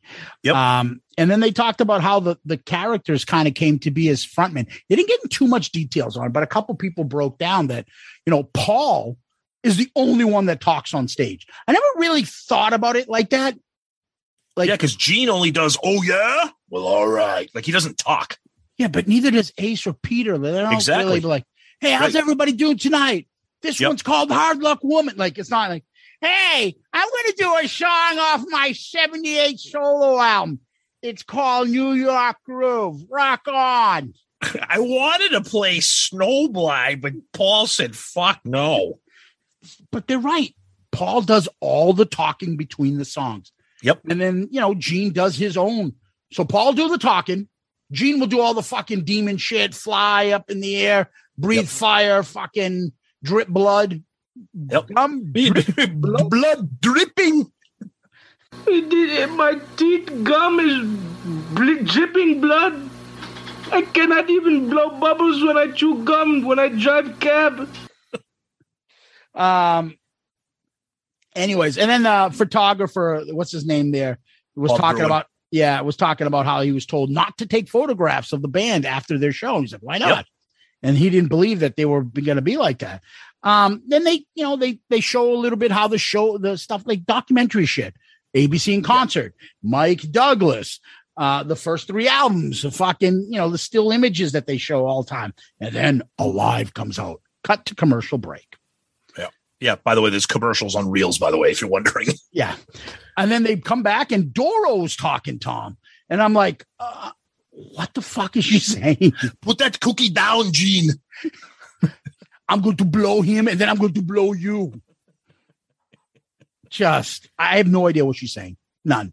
I can't. It's hard to understand. under, it's hard to understand. Yeah. Yeah. I just, um, Binky the clown did say this comment. Binky said that Paul would say, Gene would be like, if they were going to build a cake. I guess. Oh, I love was this. I, lo-. I love this analogy. Gene would say, let's make it bright red. Let's have rockets shoot on, flame shoot on this side. And then Paul would say, Gene, it has to be a cake. Perfect. That's why they're that's why they're partners. That's a great way to put it. I like that. Yep. That Gene's kind of like a dreamer. Paul's more like the realist. Yep. Um, but then they really kind of, after they talked about the success of, of the success of Alive, they jump, just like the biography, jump right to like end of Love Gun. Yes. Which you, never, you never heard of Destroyer or or Rock and Roll Over on this. they skipped it, uh, uh, which I don't because I because I think we we talked about this a little bit with Eddie. I think because these types of juicy tabloid documentaries, they don't want to talk about the good stuff. They want to talk about they ta- they want to talk about the wheels falling And off. then they talk about me doing drugs. Yeah. Now Yeah. this is an editorial issue for me Okay. because Larry Mazer, with all due respect, he was the manager of the band, has the most ridiculous comment in this entire documentary. Oh, was this around this time? and it's and it's right around this time. Okay, now we're talking about the success of Alive, uh, you know, Love Gun, the late seventies, the, the peak of their career. Yeah. Larry Mazer says, "Oh yeah, at this time, fans of Metallica, Megadeth, Anthrax, they all became Kiss fans. First of all." Nobody who listened to Metallica, Megadeth, or Anthrax ever became Kiss fans. Second of all, that's an editorial issue because Larry Mazer said this comment when they were still talking about the 70s. Those bands didn't arrive until the 80s. Yeah, but is you do you think he meant to say like the people that end up liking those bands all like that era of Kiss? That's not how it was phrased. He said fans of Metallica, fans of Megadeth, and fans of An- Anthrax became Kiss fans. So the way it was presented was that they already liked those bands and then they became Kiss fans, which that's a lie right off the bat. Okay. Well, it's not it's And- not possible. The bands weren't around. That that's my point. That's my point. And then to add to add into the kind of the silliness of the whole thing, okay? Right after that, Eddie Trunk says, "I was I was made fun of. I was like th- threatened at school because I liked Kiss. Yeah, gu- guess who you were threatened by? The people who like Metallica, Megadeth, and Anthrax. So if you go back and watch that whole little bit, none of it makes any sense. No, hold on a second. Eddie Yeah. was always talking about, I think he was talking about Kiss in the 70s. He wasn't talking about Kiss in the 80s, was he? I know, but I'm just saying, generally speaking, the way that they put that bit together, the timeline, it doesn't make any sense because they're still talking about the late 70s. yeah, with- I I would perceive that Al uh, that Larry's talking about those people that end up becoming Metallica fans like that part of Kiss, which is accurate. Look how the Anthrax is. They love that early Kiss shit. Yeah, but if you go back and watch it, it doesn't make any sense. It was just kind, it just kind of was a nitpick. Just because I'm a fan of Metallica, it just didn't make any sense to me. But that's okay. But I thought, Yeah. but then no, no, I have it but- around the same time that Eddie was physically threatened because he was a Kiss fan. Yeah, and he was kind of giggling about it, which I thought was kind of funny. So, but Yeah. Um, and then the the I think there was the I don't know, was it the Lena lady was talking about Gene wanting women voting yeah. for him, wanting women and to tell him that he's amazing. And then Paul saying about Gene, Gene always thought he was God gift to the world, and the world proved him right. hey, you got to call it the way it is. Wow. Yep. Um, you know, they showed about like the motivation behind Gene, and Gene's motivation is money. And I think even Larry said Gene's motivation will always be money first, money second, money third, money fourth. And then they talk about Paul, like Paul needing acceptance Yes. to get overcome this. He needs to be approved and told he sh- he should be cared about, and that he's Which we all knew. yeah. You know, we all we all knew. I'm going to get to a point a little bit later on, which is could be a whole another episode we could do, but let's just move on from this Yeah. point. Go ahead. Um, but the but then Bob Gruen said he started describing the guys and said, you know, the band. Paul and Gene kind of always serious. Ace is the loose, funny guy. And then when he came to Peter, he went, and Peter was um uh particular, I noticed Part- that ex- I I particular. I noticed that exact thing. That's somebody somebody who didn't think about what he was going to say and then realized he was going to say something like negative and then like, Exactly. let me think of a different word and peter was fucking bitching I picked I pick I picked that up right away. It took him a he paused before he could think of a word. And we all know if you describe someone as particular, it's not a compliment. if think of the millions of words you could say to somebody if you're introducing a friend and you uh, to a girl and your girl's like so what's your friend like um you know he's he's particular That's not a compliment. what girl would be like oh i oh then i Exactly. What that means is they're a pain in the ass. he's stocky he's fat He's he's eh, a little he's balding. a little bald. Well, he Well, will be bald. yeah he's balding Yeah. So he will be bald. Yes. he could lift a hundred pounds over his head Right over his head. he's fat i love that yes Oh, seinfeld Yes. but anyways i found that fucking uh, so Me these too. I the, pick. I, these are the things i pick up on for me too. people I noticed not, that right away. not running a kiss podcast they would see this oh nice easy bubblegum documentary about a fucking band that they know a couple songs and like oh this Not is us. interesting oh i didn't know that paul had a fucked up ear i didn't know gene was born in israel like us we need to find something to dissect so the photographer calling peter particular It's a very found- particular. You're very particular. you're very particular about the people you work with this isn't your son right because i, I want to fuck him up i fucked him up good the last one i worked with fucked him up good john i'll be the oh, one yes. asking the questions okay what's your name John. john what John Musacchia. musachias musachias Yes. What's your name? My name is John. John what? John Musacha. Isacha? Yes, that's right, sir. Isacha. it is the most stupid like throwaway line in the whole jerky boys musachia tape thing We should not be laughing at that as hard as we do. it's the stupidest thing and ever since we were in college we laugh about him saying to the guy his name was john musachia It's not going to be stupid when you play it for the people right now. musachias Musachias. Musacchias. so stupid. oh my god. Um, so, anyways, then they talk about the discussion. Ace and Peter got into drugs. Gene's obsessed with women. Hall focused on the band. So this is the part that I was saying to myself. I said, I bet you mean Tom could do an episode with this because you get your goal. Like, like me and you, we start a podcast and podcast becomes bigger than Joe Rogan, right? you think you'd be happy, right? Yeah. Kiss Yeah. started off broke as hell, sharing a loft, no money for food. They become one of arguably the most popular bands around, doing incredible. Ace and Peter are having fun with their careers. They're drunk, they're doing drugs, they're fucking having a blast. Gene is like, look at all this fucking pussy I'm getting. loving that shit, loving the fans. Paul, you would think would overcome all these like fucking emotional scars that he has. Like, I am somebody. Women do like me. I'm not this deformed fat kid I was when I was little. I fucking have everything. He's still miserable.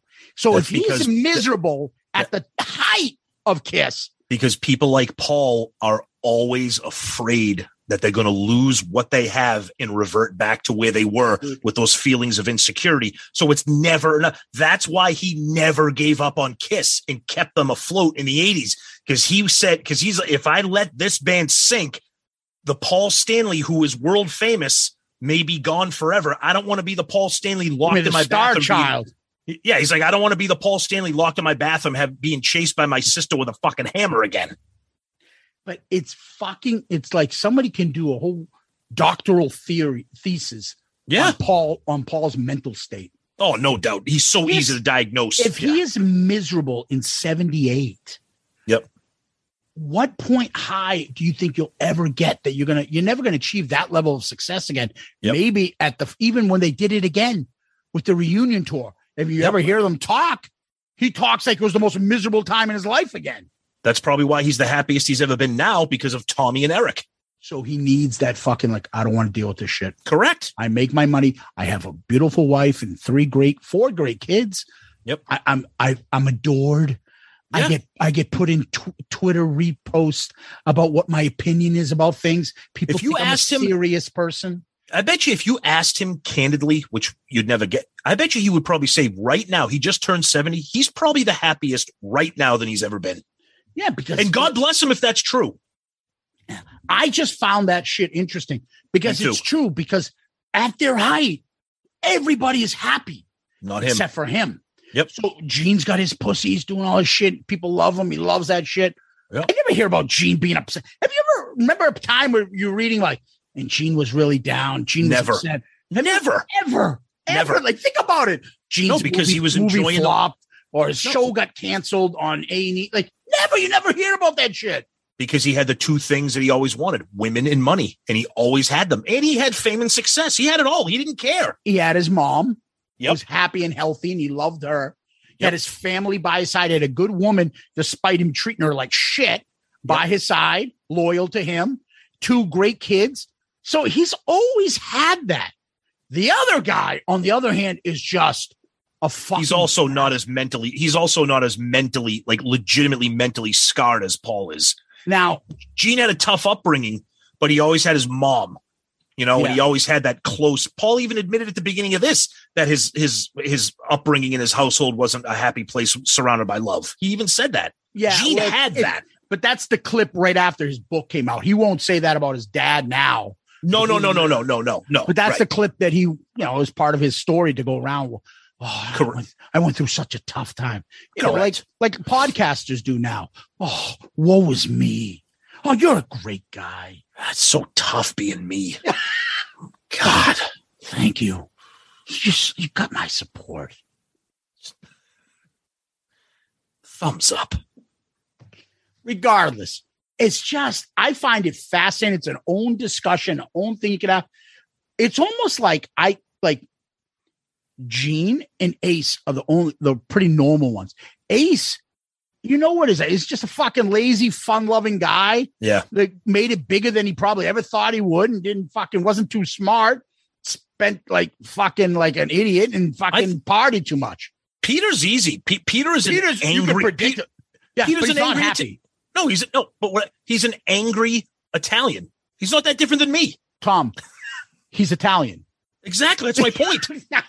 Just say he's Italian. He's a short-tempered Italian from New York. It's not that different from the short-tempered Italian from Boston.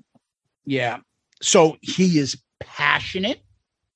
He is emotional. He'll fucking break a fucking window in the next hour, tell you he loves you. Yep. Like, i- i- yeah. The one that's all up, like fucked up and shit. I'll, I'll tell you what would have been great, and th- and this would probably never happen because of Paul and Gene the way that they are the frontmen. If this if this episode was called Paul Stanley Frontman, I'd wonder if we would have gotten more of that. But can you tell the story of Paul without telling the story of Gene simultaneously? No, you you can't can't- really. You, You can't, can't. talk about Kiss without the other member. That's what I mean. That's what I mean. But I think you, I think the story of Paul himself, you could have gotten that maybe in this one, especially with Judy Ho. she was she was looking good. She was looking good. Anyways, I, I just found that part it fascinating. And then they Yeah. talk about April second, nineteen seventy eight, the last show in Tokyo in uh in Tokyo of the Live Two tour. Eddie went on about that's the period that they were the biggest. That's when they were the coolest stage show, when they were the top of their game. Um, I and then I'm always thinking, yes, that's true.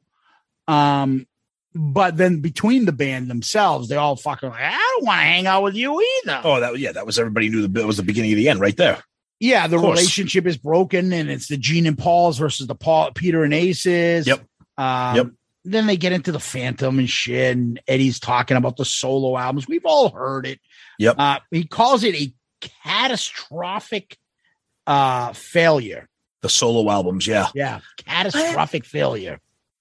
It- yeah, at the time it was. In retrospect, we love them, but at the time it, it was a failure. They said that um, two and a half million dollars in marketing campaign. Yeah, and then they showed a picture of that fucking massive billboard. Yeah. Yep. Um, and it says that Paul and Gene thought that the, the solo albums proved them right, that they're better as one band than separate members. Interesting. Or, as the other two would say, fuck it, I can do this on my own, not have to deal with you assholes. That's exactly the way I look at it. right? Yeah. Pete, Paul and Gene may have ego may have come back into the fold and be like, shit, we're not doing as big, and even Ace fucking selling more than us. Mhm. So what the fuck? So if Yep. the idea that we're better off, I'm better off on my own, and Ace outsells me, I got to stick with Kiss. Kiss is what makes me. What are you trying to say? You're a fucking disaster. Um, and you know, then they start getting into Dynasty. Eddie's talking about Paul's uh Peter's hand and being unhappy. And then this is the part Eddie goes into, and this is, you know, I- I- these are things I'll write down so next time we have him on. Go He's ahead. talking about the fact that then they made a disco song. I'm glad he didn't say album, but a disco song. He says, and this is a thought, that that alienated and decimated their hard rock fans. Uh, Larry talks about that was the beginning of the end. And then they get the Tom Snyder show, and then you know the split screen where you can obviously see sides are taken two versus two. Eddie's absolutely right about Dynasty. There's no doubt about that. So you think Dynasty killed them, not the solo albums, No, I think no, because I think there was enough of not Phantom of the Park. No, I think there was enough stuff on Paul's album and Ace's album to appease some of the diehards. I think at that time the Kiss fans were hanging by a thread. I think I think Phantom and then once Dynasty came out, and so we've said this before. We haven't re- we haven't reviewed Dynasty yet, but we've talked about Dynasty in passing. One of the biggest faults was releasing "I Was Made for Loving You" as the is the opening single, but it's the biggest hit. But because they call it the disco album, if there's a there's a bunch of other songs on that album you could have released that would have maybe kept some of the diehards, but releasing a danceable disco song, beat it. They're gone. Other people doing it at the time. A lot of rock guys are doing it. Rod Stewart, the Stones, a lot Yeah, of but r- yeah, but they weren't Kiss. They weren't breathing fire and spitting blood and getting up on stage and singing, you know, Detroit Rock City and God of Thunder and, and having this image of monsters and larger than life. They weren't. Those guys weren't doing that. So let's say they didn't release two albums in 76. They went De- Destroyer, Love Gun. Then they come back after a live two and double platinum and release Rock and Roll Over 79. But Dynasty was going to come out eventually, anyways. It didn't No, matter when. It, it was it coming. It was going to come out. Didn't have to come out. I'm just saying, what if they released Rock and Roll Over right after a live then it two? would have th- then that would have put a band-aid on the loss of the kiss fan because eventually they were going to switch gears to either dynasty or unmasked the the tide the musical tides were changing so those albums were going to come anyways I guess what I would say is I'm not sure what really did it. What was the big one? It could just be a bunch of them fucking add, you add them up together. Straw that broke the camel's back. It You happens got- to a lot of bands. Yeah. You got the fucking movie. You got the four solo albums. And The Gene- merchandise. The Gene shit Yep. is not fucking killer Gene music. It's fucking huh? He's doing what? And then uh, you got uh, the the kitty shit. Yep. And then you got the disco song, and then you got the pop album, and then you got the fucking concept album. Which is why it's a bigger fucking miracle than ever that in 2022 they are still around. Yes. Yeah. But let's just finish up here. Okay. So obviously they talk about Peter leaving, uh, the balance of power shifts, and we all know this. Then you, now you got two against one between Peter and Ace, and um, then they talk about the elder concept, and then bad, bad reenactment. Oh yeah. Oh my god. Yeah. Oh, the, prior to that, Eddie says Kiss became a pop band, disco band, and a kitty band. Yep. And then he chuckles. He goes, ha! He says, Paul conveniently ha, reduces and minimizes the backlash to it. And then they go to a clip. Yeah. Where So- Paul where Paul minimizes it. it's a creatures era clip, like elder creatures era clip. So, what do you think Paul is saying was the reason they dipped? Oh, I don't he won't acknowledge that they dipped. He'll Oh, just yeah, say he, well, knows but it. at that now he will. Yeah. At the, at the clip that he showed, he just was like, "Oh well, Kiss is always Kiss. We're always doing this, this, or that." Like he, he, he Well, yeah. at that time he was at that time he was in defense mode. At that time, he wasn't shitting on what they were doing. He waited until later on to It shit was- on what they were doing. it was tough because then he could go to Europe and fucking go to Brazil and have correct. a hundred thousand people cheering, chanting their names. that's so- right, and that's right. And Eddie Eddie hinted at how they were like almost irrelevant in the states in, in eighty. You know, Yeah. we talked about that. And then he talked a little bit about Ace leaving is going to destroy the band. He was popular. He was a guitar hero. Yep. And then Larry's the one who says once the two original left, it was obvious new members would be hired guns. That's right. That was an, that was pretty honest of Larry to say that because people never really thought about it like that back then. Now, in retrospect, it's that that's definitely what it was. If Gene or Paul were one of the first people to leave, new members might not have been. They could have been fucking members. They could have done a Don Felder and bring him in as a real member. Maybe. I think Maybe. it was Paul and Gene. They're like both businessmen, Oh, yeah. both dominant personalities, both the ones that ran the band. They're like, Yep. fuck that. We're giving him that. Oh yeah, agreed. If it was, let's say, Gene stuck around in, along with Peter, It- maybe I think you might. I think you're right. An It'd be different. Yeah, be be like, different. just fucking give it to him. Why not? Just give him a fucking fair share. Yeah. I agree. Never know. And then Yep. finally, we get into you know the low point in the '80s. Uh, Larry and Bill are talking about the uh, Billy. We're talking about the naked Polaroids. Oh Gene god, was the like, big "Oh, yeah, photo album. Yeah, Jesus. yeah, and uh, how Paul had a hard time and was in a bad place for a few years. Yeah. Bad reenactment. Paul fixes his ear. Blah blah blah. Psychoanalysis of Paul. Blah blah blah. Makeup all comes off. Um, you know, then we all we we know what they're gonna say. Paul fucking excels in this era. Yep. Gene is lost. Gene drifts, makes movies, Dayton Cher and Diana Ross. Paul's keeping the band on track and producing all the albums and all the hit singles were Paul singles, et cetera, et cetera. Yeah. Gene wrote more songs for Doro than Kiss. That's true. I can vouch for that. He did. He wrote many songs for me. Oh, and then he threw me over the table and did me doggy style. Yes, and that's how he wrote the lyrics to "Burn the Bitch Burn." And then Larry talks about and says that the next five albums or so, all the singles and videos were Paul led songs yep. and their sales were diminishing. Gene needed to come back into the fold. Ooh, I don't think You- Paul you know what I- seen that as that, but You know what I love about that line? Whoa. You know what I love about that line? Where have you ever heard that kind of analysis? I No- never thought about that. Me Yeah, neither. So uh, our we- our weakest point was the time where Paul led all the singles. Imagine. Now Larry ca- Larry came in at 89. So he had seen all that. He, he like he, But I would say, dude, you wouldn't even have had anything had Paul not been there. Because they wouldn't Well, have that, put out that- albums. it's the it, that's the it's the classic chicken or the egg argument there. Dude, you're lucky they even got them that. That's right. But You know- but Larry's not that far off. It's you like needed the you needed the demon back. Yeah, it's like fucking when you look at like, hey, Ray Bourque, you know, used to be on the Bruins and run the team, and when you had like fucking Ricky Middleton and all these in Brad Park, you were bringing us to Stanley Cups against fucking Edmonton. You haven't done shit for us. And he turns back and he's like, dude, you, I'm playing with like fucking Luc Dufour and Peter Douris. What the fuck you want me to do with this? I got Bob Joyce on the first Well, line. What the hell do you want me Now, to do? since technically you've been the captain, the Bruins really haven't gone as far. He's like, are you fucking shitting me? But then that, let's take a look at what happened with Revenge. Number lead off single Demon. That Revenge is their biggest album in years. Okay, tons of tons not of financially. no, but I'm saying tons of Demon songs, the Demon videos. I'm I'm not I'm not saying How did tour with- do? How did the I'm not- album sell? I'm not saying I necessarily agree with Larry, but it's an int- that right this right there. Honestly, what we're talking about right now, this could be an episode. Yeah, but I'm just saying, think about it.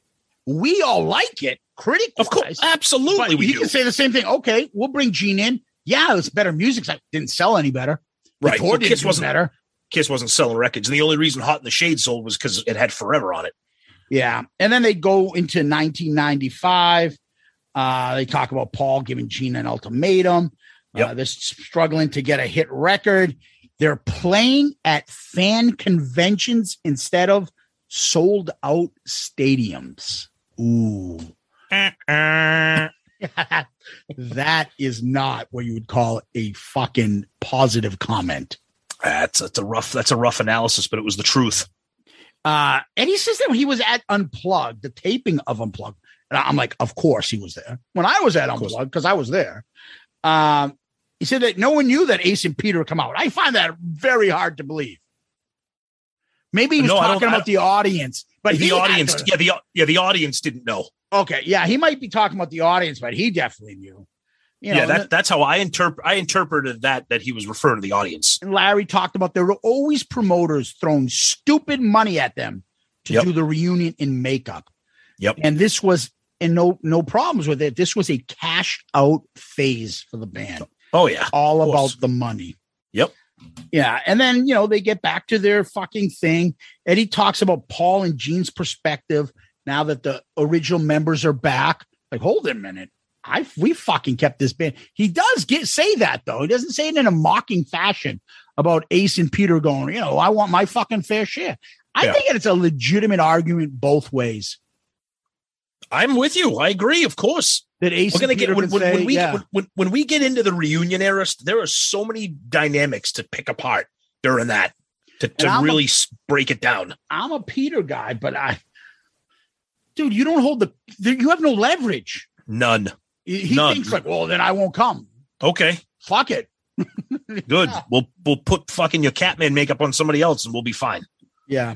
Oh, and then they get into again, of course, Psycho Circus, who played, who didn't. Now the reunion tour, the same old issues are popping up again. The Yep. same sides are taking place. And then, uh, you know, they, they, Paul going through a tough time, his divorce. And, uh, you know, they, it's the same old garbage. Paul talks about it in an interview with Queen Latifah in 2014. Which, by the way, I, I didn't even know she had a fucking talk show. I chuckled by Me myself. too. I'm like, When I- what? Am I going to get a little chuckle or giggle or something? with it. He talked about it with Queen Latifah. Oh, And it was almost as bad if he said, and then Gene went on the Sinbad show. I mean, jeez. really? It's like what? Yeah. And we have uh, footage from when Ace Frehley was interviewed by Kid and Play. There's a couple things in here that I feel like I'm did Paul's PR people get in here? Oh, I Because- think they did. Because then I like, think they did. then Paul marries again, has three wonderful kids. Um, he Paul talks about his they talk about Paul's two hip replacements, his rotator cuff, his both his knees got work on. Oh, just so working so hard. There's nothing in it for Reelz to put all that really high praise. That that's that that's somebody from Paul's camp or somebody. Which, by the way, I guarantee you, people were. I bet I guarantee you they were contacted. and say, "Hey, do you have anything to add for this? We're putting this documentary together." And I guarantee you, like, oh, say this. If you could win a million dollars, yes or no, would you bet that Paul Stanley watches this? Oh, absolutely. I would say no for Gene. I don't think Gene. oh, cares. Gene, Gene couldn't be bothered. Paul would be like, "I want to see this right now. I want to see exactly what they said. How am I portrayed? how am I portrayed? What do I look like? What clips did they show? What do the reenactments look like? What did they say?" Why is Peter in this clip? And you think you you think we're breaking this down and analyzing it? He would be sitting next to Judy Ho and analyzing this thing. You're right. Um, and then they get into Gene and the family jewels, and you know Paul's happily married with his kids. Gene goes back to Israel, and then he marries Shannon. Talks about his love for her, and the photographer makes a great point. He said it was a great idea for Gene and Paul to make those faces kind of like their image because it'll never get older. It'll never grow, you know, grow old or go out of style. That, Hence, that's why they can do Scooby Doo shows Yep. for the next 10, 15 years with that fucking image. Of course. Um, and then, of course, they have to throw it in 2015. Kiss is inducted to the Rock and Roll Hall of Fame. God. How many times have we beaten over the head by saying they don't care about the rock? Now we, we've said this before. Paul says it in concert. You're looking at a band in the Rock and Roll Hall of Fame. you really? Now you care about that? And then I ended it with Tom. I think Doro is a female Arnold. Eddie Eddie Trunk says Gene is a very accomplished guy, and then he says this about Paul, which is you know he throws compliments about Paul these days, like manhole covers. Paul is a great songwriter, a tremendous vocalist, and a showman, and one of the greatest frontmen we have ever had in rock and roll. He's right. It's interesting coming from Eddie, though. Yeah, and then they talk about a little bit rock and brews. Yep. Um, and then you know they get back to the philosophy, which in I, I look at it, I'm like, they really didn't do that that much. You don't co Eddie says you don't coexist in a band for 50 years if there's not a deep bond between them. They found a way to still make it work as partners. Yeah, there was not a lot of clips of Gene talking about Paul or Paul talking about Gene or their roles or how much faith they have in him or you know the difference between Gene as a member of Kiss versus Ace as a member of Kiss and vice versa. That's why I said this was a document. th- th- This was a, a, a- an A and E biography, a second tier A and E biography under the guise of the Frontman series. Because if this was truly Frontmen, you would have had what you just said. You would have had a lot of commentary. I don't think there was. I mean, the only. The, I don't even think we talked about this, and we've heard we've heard this comment before. One of the only things off the top of my head that I that really stuck out for me, Paul talking about Gene, is when Paul's like, "Oh yeah, Gene lives not far from me. I can see his ego from my house." I know, I know. I mean, re- like, That's Really? the same joke he said for fucking right, right, but the, but but you got that. That's why we loved the A and E biography. Obviously, that was an official uh, documentary because they were sitting on the couch together, they were looking at each other, they were talking about each other. This was, you know, for, for all the good that Reelz tried to do, it was a it was a minor league B league type of documentary. It was Yeah. it was it, it was as good as it was going, and that's no disrespect to the to Doro or Eddie Trunk or Sydney or Larry Mazer or whoever, but it just that's what it is. they t- they did a brief history. It seems like, and I think I've seen it because you do like breaking the band, you do these things on Guns N' Roses. It's like one huge documentary film they do on the band, get all this information, and then they could splice it up and like, oh, this one will be breaking the band. Oh, this one will be them. Exactly. Because Yep. a lot of the stuff is like, what does this have to do with them being frontmen? Correct. Oh, it didn't. It didn't. It, it, this this could have been called Kiss behind the scenes or whatever. If you're talking frontman, you should be talking about what Paul likes to say. There wasn't anything about Paul stage raps. I was just going to say there was no clips of him. That they, they had they had some still photos. They had a couple of clips, but there was nothing. I mean, Larry Mazer made the one comment about Paul doing all the stage raps and stuff, but there was no there was none of that. There was no comments from Paul about the stage raps. You know what I mean? It was it, it was it was a documentary that they just shoehorned into this series called Frontmen. Yeah. So that was Kiss frontmen, Yep, Gene Simmons and Paul Stanley Reelz. that's right. Yeah. Um, what we do is we rank these. We do. we conclude that this is a documentary, not a TV appearance. So let's Right. go and go through our previous episodes and discuss what we did previously. Okay. So, Tom, the docs that we've reviewed so far Kiss Confidential, Second Coming, the Eric Carr story, Kiss Breaking the Band, A&E biography, Kiss frontman, Gene Simmons, Paul Stanley Reelz. Yep. Tell us what you've ranked them in the previously. All right. Um, starting from five and going up in fifth place, I got the Eric Carr story. Fourth is Second Coming. Three is Kiss Breaking the Band. Two is Kiss Confidential, and number one is the A and E biography. this one, um, it's it's like I already like I've already said, it's like a second tier minor league uh, A and E biography. It, it's it's good. Um, you know, I like listening to Larry and Eddie and those guys. You know, didn't didn't learn anything because, like I said, this is either for Kiss nerds like us who just want who just want to consume Kiss, or people that know nothing about the band. It was very basic Kiss 101 uh, entry level stuff, which was fine. Um, that being said, I, I, I enjoyed it, um, but it was very generic and kind of cut and paste. So I think I'm going to put it at number five behind Second Coming. and above the Eric Carr story. Correct. Okay. Yep. So for me, I just, I just, I just, I'm sorry, I didn't mean to cut you off. I just found myself, uh, I don't want to say I was bored because it's Kiss, um, but it was almost, it was, it was predictable. It's like when you've seen like Star Wars a hundred times. You're like, oh, okay, this is when they go into the trash compactor. I like this scene, but I've seen it a million times. I know what happens next. Like this, it's like, oh, the solo albums. Then they're going to talk about the disco album. Then they're going to talk about Ace leaving and Eric Carr. And you know what I mean? It just, there was nothing. It was a standard flow of the history of the band that we've seen a billion times. Okay. Okay. For me, I had A and E biography number one, Kiss Breaking the Band number two, Kiss Confidential number three, Second Coming number four, and number five is the Eric Carr story. Where would I put this? I didn't mind this, but you're right because I've seen everything else and I know everything about them. For me, I put this at number six.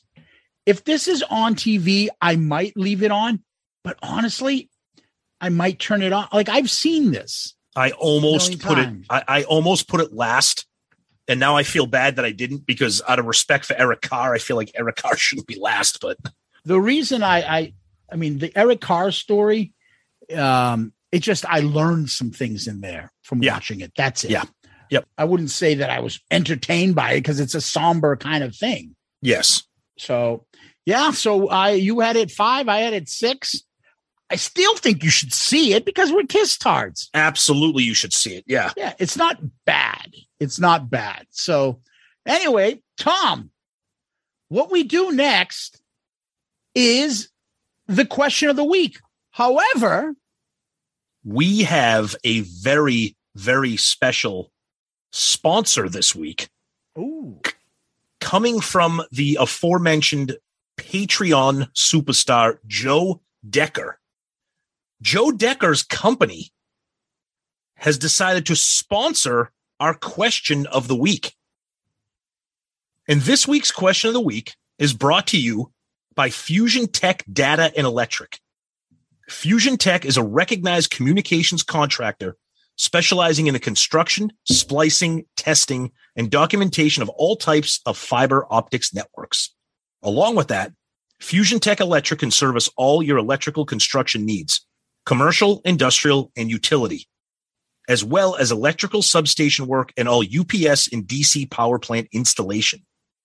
Fusion Tech currently operates throughout the five boroughs of New York City, as well as the New Jersey and tri state area, providing union labor with IBEW Local 3 in New York City and IBEW Local 164 and Local 102 in New Jersey. For more information about Fusion Tech, please visit their website at www.fusiontech-llc.com or call them at 973-650-1357. Thank you, Fusion Tech Data and Electric, and thank you, Joe Decker. what was the number again?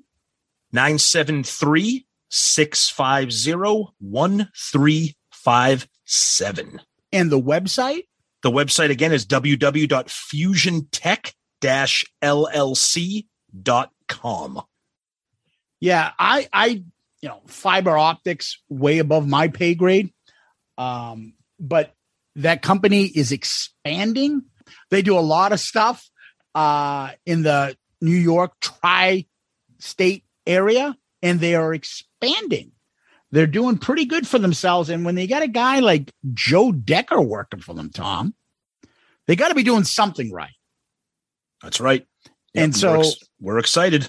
And so we are proud to have them come on as our sponsor for our question of the week.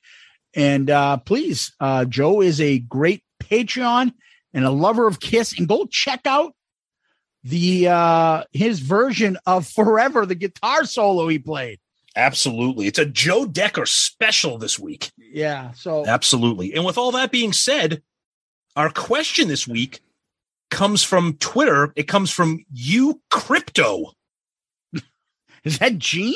Could be a Gene burner account because the uh, avatar is a picture of Gene. And the question is this is a fun one that I've never really thought of. Tom and Zeus, what is your favorite episode that you've done so far on the show? Oh, that's not fair. Sure, it is. Oh, man. My favorite episode would probably be I know it's kind of predictable, but my favorite would probably be the 100th episode because we had, we planned for it, we had a goal for it, and we got it done. And we had Chris and we had Bruce come on. And uh, Bruce not only was great, but he was like, you know, same thing. Don't meet your heroes because you're not going to like it. Well, we've met Chris and he's awesome. And we've met Bruce and he's awesome. And Bruce just didn't play along with the draft, he expanded. So I don't care if we did that privately and nobody got to hear it. I was in fucking heaven listening to him tell us kiss stories and, you know, tell us a couple things off the record too uh, about it. So, yeah, I mean, I got to say, episode 100 Yeah, I think that's the easy answer. And with all due respect to all of our wonderful guests and appearances, and we've had it, we're lucky and blessed enough to have had some awesome guests and awesome shows, events, you know, different things that we've done here. Uh, but for me, and Zeus highlighted, other than Gene, Bruce is my favorite member of Kiss. I absolutely love that era, particularly Hot in the Shade and Revenge and and, and uh, Carnival of Souls. Having him on with Jericho to do a draft and have Oh. him comment about every song we talked about, and it wasn't just a Q and A interview. It would be like, oh yeah, with my third pick, I'm going to take Hate. Well, you know, on Hate, you know, we did blah blah blah blah blah. Like it was just fucking amazing. You guys have heard the episode. You guys loved it. We're happy that you loved it it's it's it's the best. It's the best. And we've had a ton of great ones. It's hard to pick. It's like picking your favorite kid. But uh, for that one, it's the hundredth episode. But that's a great question, you crypto. So thank you for that, and thank you, Joe Decker and Fusion Tech for sponsoring our question of the week. Fusion Tech dash LLC.com. Absolutely. And again, last one last thing about that question, Tom. It's the easiest one to come to mind, too. Agreed. Yep. So there might be something else, but that's what comes to mind. Yep. So, Tom, where can people find us? Our email address, we always start with that. Shout it out loudcast at gmail.com. Shout it out loudcast at gmail.com. Please email us comments, feedback, uh, anything that you want to be a part of the show. You know, we'll try to read them during the show. If you want to maintain some privacy, confidentiality, you want to send us a message you don't want to be read on the show, please make a note of that and we'll we'll respect your wishes. So email us, please. And then, of course, our social media Twitter, Facebook, Instagram. We're very active on all of those. You can send us DMs on all of those. If, again, if you want to maintain privacy or confidentiality, you don't want to be out there in the world and have people see what you're doing, uh, tag us, post pictures, you know, send us videos like guys like Kevin. He made a video. Joe sent us a video of him playing stuff. Do all that. It's great. It keeps the Kiss Shout Out Loudcast family growing. You know, we have our Loudcasters page. We have our YouTube page. It's growing. Like all that stuff just keeps the family going and we love it. Um, and again, we're part of the wonderful Pantheon podcast network of shows. Tons of great shows there. We're proud to be part of that family. Uh, as we mentioned earlier on, uh, you know, talking about Joe and Kevin throughout this episode, our amazing Patreon family. You can check us out on patreon.com or the Patreon app. Uh, we want to give a big shout out to this week's new patrons, the two Scotts. Thank you guys so much. Amazing stuff. Um, and the family just keeps growing and keeps getting better, and we love you guys for it. Yeah, Tom, people can DM us on Twitter, Facebook, Instagram. Um, maybe the TikTok account will get set up soon too. Ooh, TikTok. Oh, hell yeah. I don't know how the, how the fuck I'm doing there. Uh, don't forget to subscribe to our YouTube, YouTube channel. That is just a, I mean, you guys can tell from the feedback we're getting. Please, even if you do not uh, watch us, you listen to download the podcast, subscribe to our YouTube channel. It helps us tremendously. Yep. Don't forget, you can always give us one of those five star star child reviews on Apple Podcast. You can do one on podchaser.com, Spotify, Facebook, wherever you can drop a five star child review for us. Please do so. That's another way for us to get some help from you guys and how you can help us uh, is by giving us one of those five star child reviews. And I think we got another one this week again, Tom. They're not fucking running out. We keep getting more and more. We do have a new one, and uh, I'm going to read it because they gave us a five star review. And this comes from Thinking Stanley. and it's a five star titled Complete Awesomeness. And it says, Sinkin' Stanley, Chef Boy Do I Sink, and Carrot Bottom were here. And this podcast rocks hard. Oh. Thank you, I guess, for the five star and for taking the time, Tim. We appreciate it very much. Thank you for the support. Yeah, and thank you for kind of understanding to kind of keep it, you know, keep it, uh, tone it down a little bit and see uh and so that we're not getting everybody fighting on our loudcasters group and stuff. Yeah. uh, we appreciate it we appreciate the five star review. Absolutely. In all seriousness we do. Yeah. And uh thank you again for that. Uh don't forget to email us at shout it out loudcast at gmail.com shout it out loudcast at gmail.com tom one other thing i want to hint to people and let them know yeah. is um, don't forget right around the corner, not too far from here, will be the Kiss Madness tournament coming up. Mm-hmm. And if you're Patreon members, you'll be able to support and jump in on that. Mm-hmm. So the Kiss Mac, the Kiss Madness tournament coming soon. Be on yes, the lookout, guys. We're still finalizing what the tournament will actually be this year. And again, Patreon will be part of it. Yes, yes. And Tom, what we do next is we go over to famous last words. Do you got any? Of course. In honor of one of the songs that made a lot of headlines about ballad or not, before I go, let me kiss you and wipe the tears from your eyes. I don't want to hurt you, girl. You know, I could never lie. Ooh.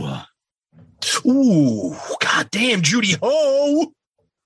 Can we get Judy Ho on this show? Judy Ho. Dude, that's her real name.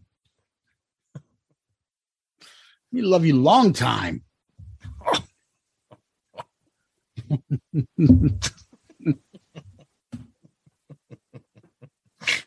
take a look in the book of love.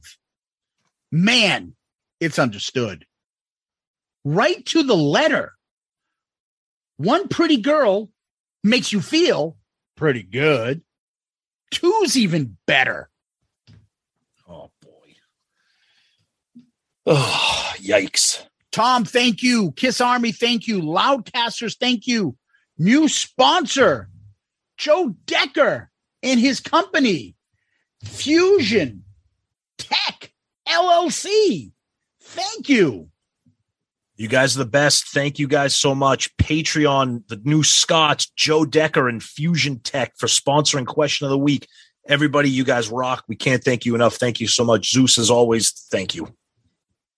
Peace out, Girl Scout.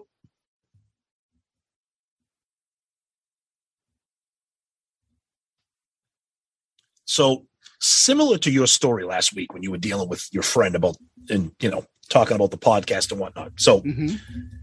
at my place of employment, I work at headquarters, and there was a vacancy. There was a vacancy in the unit that I supervise. So we had to hold interviews this week. My my director wanted me to be on the interview panel with her and to select another member to be on the interview panel. So there was three of us. Did you ask, do you like Kiss? That was going to be the first question, but it, but I ha- I had one of those moments. So we, we we interviewed a few candidates for the position, and you know, I, being on an interview panel, you know what it's like being on the other side. You know, the person's like sweating, they're shitting their pants, they want the job, they don't know. Oh. They're they're sitting in front.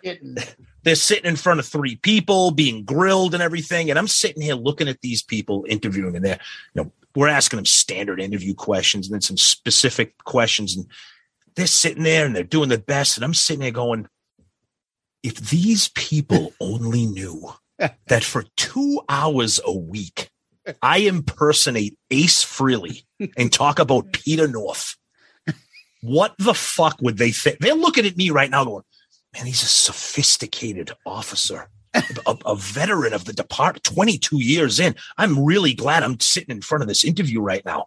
And i'm sitting there going they don't know fucking anything about me. They know nothing about me. And if i told them what would happen? Oh. And i just think it's hilarious. You really don't know somebody. Because No. these people these people like oh very nice. Thank you so much for the interview.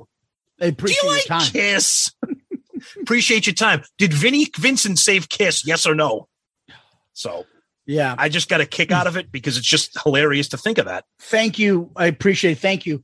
And, and sir, yes.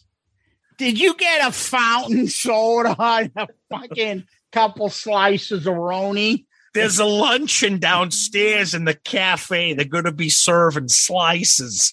Uh, sir, why are you talking like that? We just uh, conducted a very important interview here. Hey, Well, I, I don't know. hey, I like your story about Mr. Feces. Um, How would you answer this question? oh man. Um, uh, one more question: Have you ever been drunk on cock? Yes or no? what does it mean when Peter North glazes your face? That's all I'm. Th- I'm trying to be so serious, and I'm picturing me and you doing this right now, laughing. But I love it. Yeah. Well, that's us for you. It's NFL draft season, and that means it's time to start thinking about fantasy football. FantasyPoints.com features industry leading experts and prognosticators using proprietary hand charted data to help you score more fantasy points. FantasyPoints.com is the place to go for whatever kind of fantasy football you play. Whether you play fantasy football, daily fantasy sports, or do a little bit of everything, Fantasy Points has the meticulously researched content to guide you to victory. And why wait for the fall? Fantasy Points also covers the new spring football league, the UFL. Join the guru, John Hansen, Scott Barrett, Joe Dolan, and other massive names in the fantasy football universe with an exclusive offer. Use code Pantheon for 15% off any fantasy points package, including the all in package, with access to every article, tool, and data nugget that Fantasy Points has to offer. That's fantasypoints.com and code Pantheon for 15% off at Fantasy Points. Fantasypoints.com, code Pantheon. Score more fantasy points.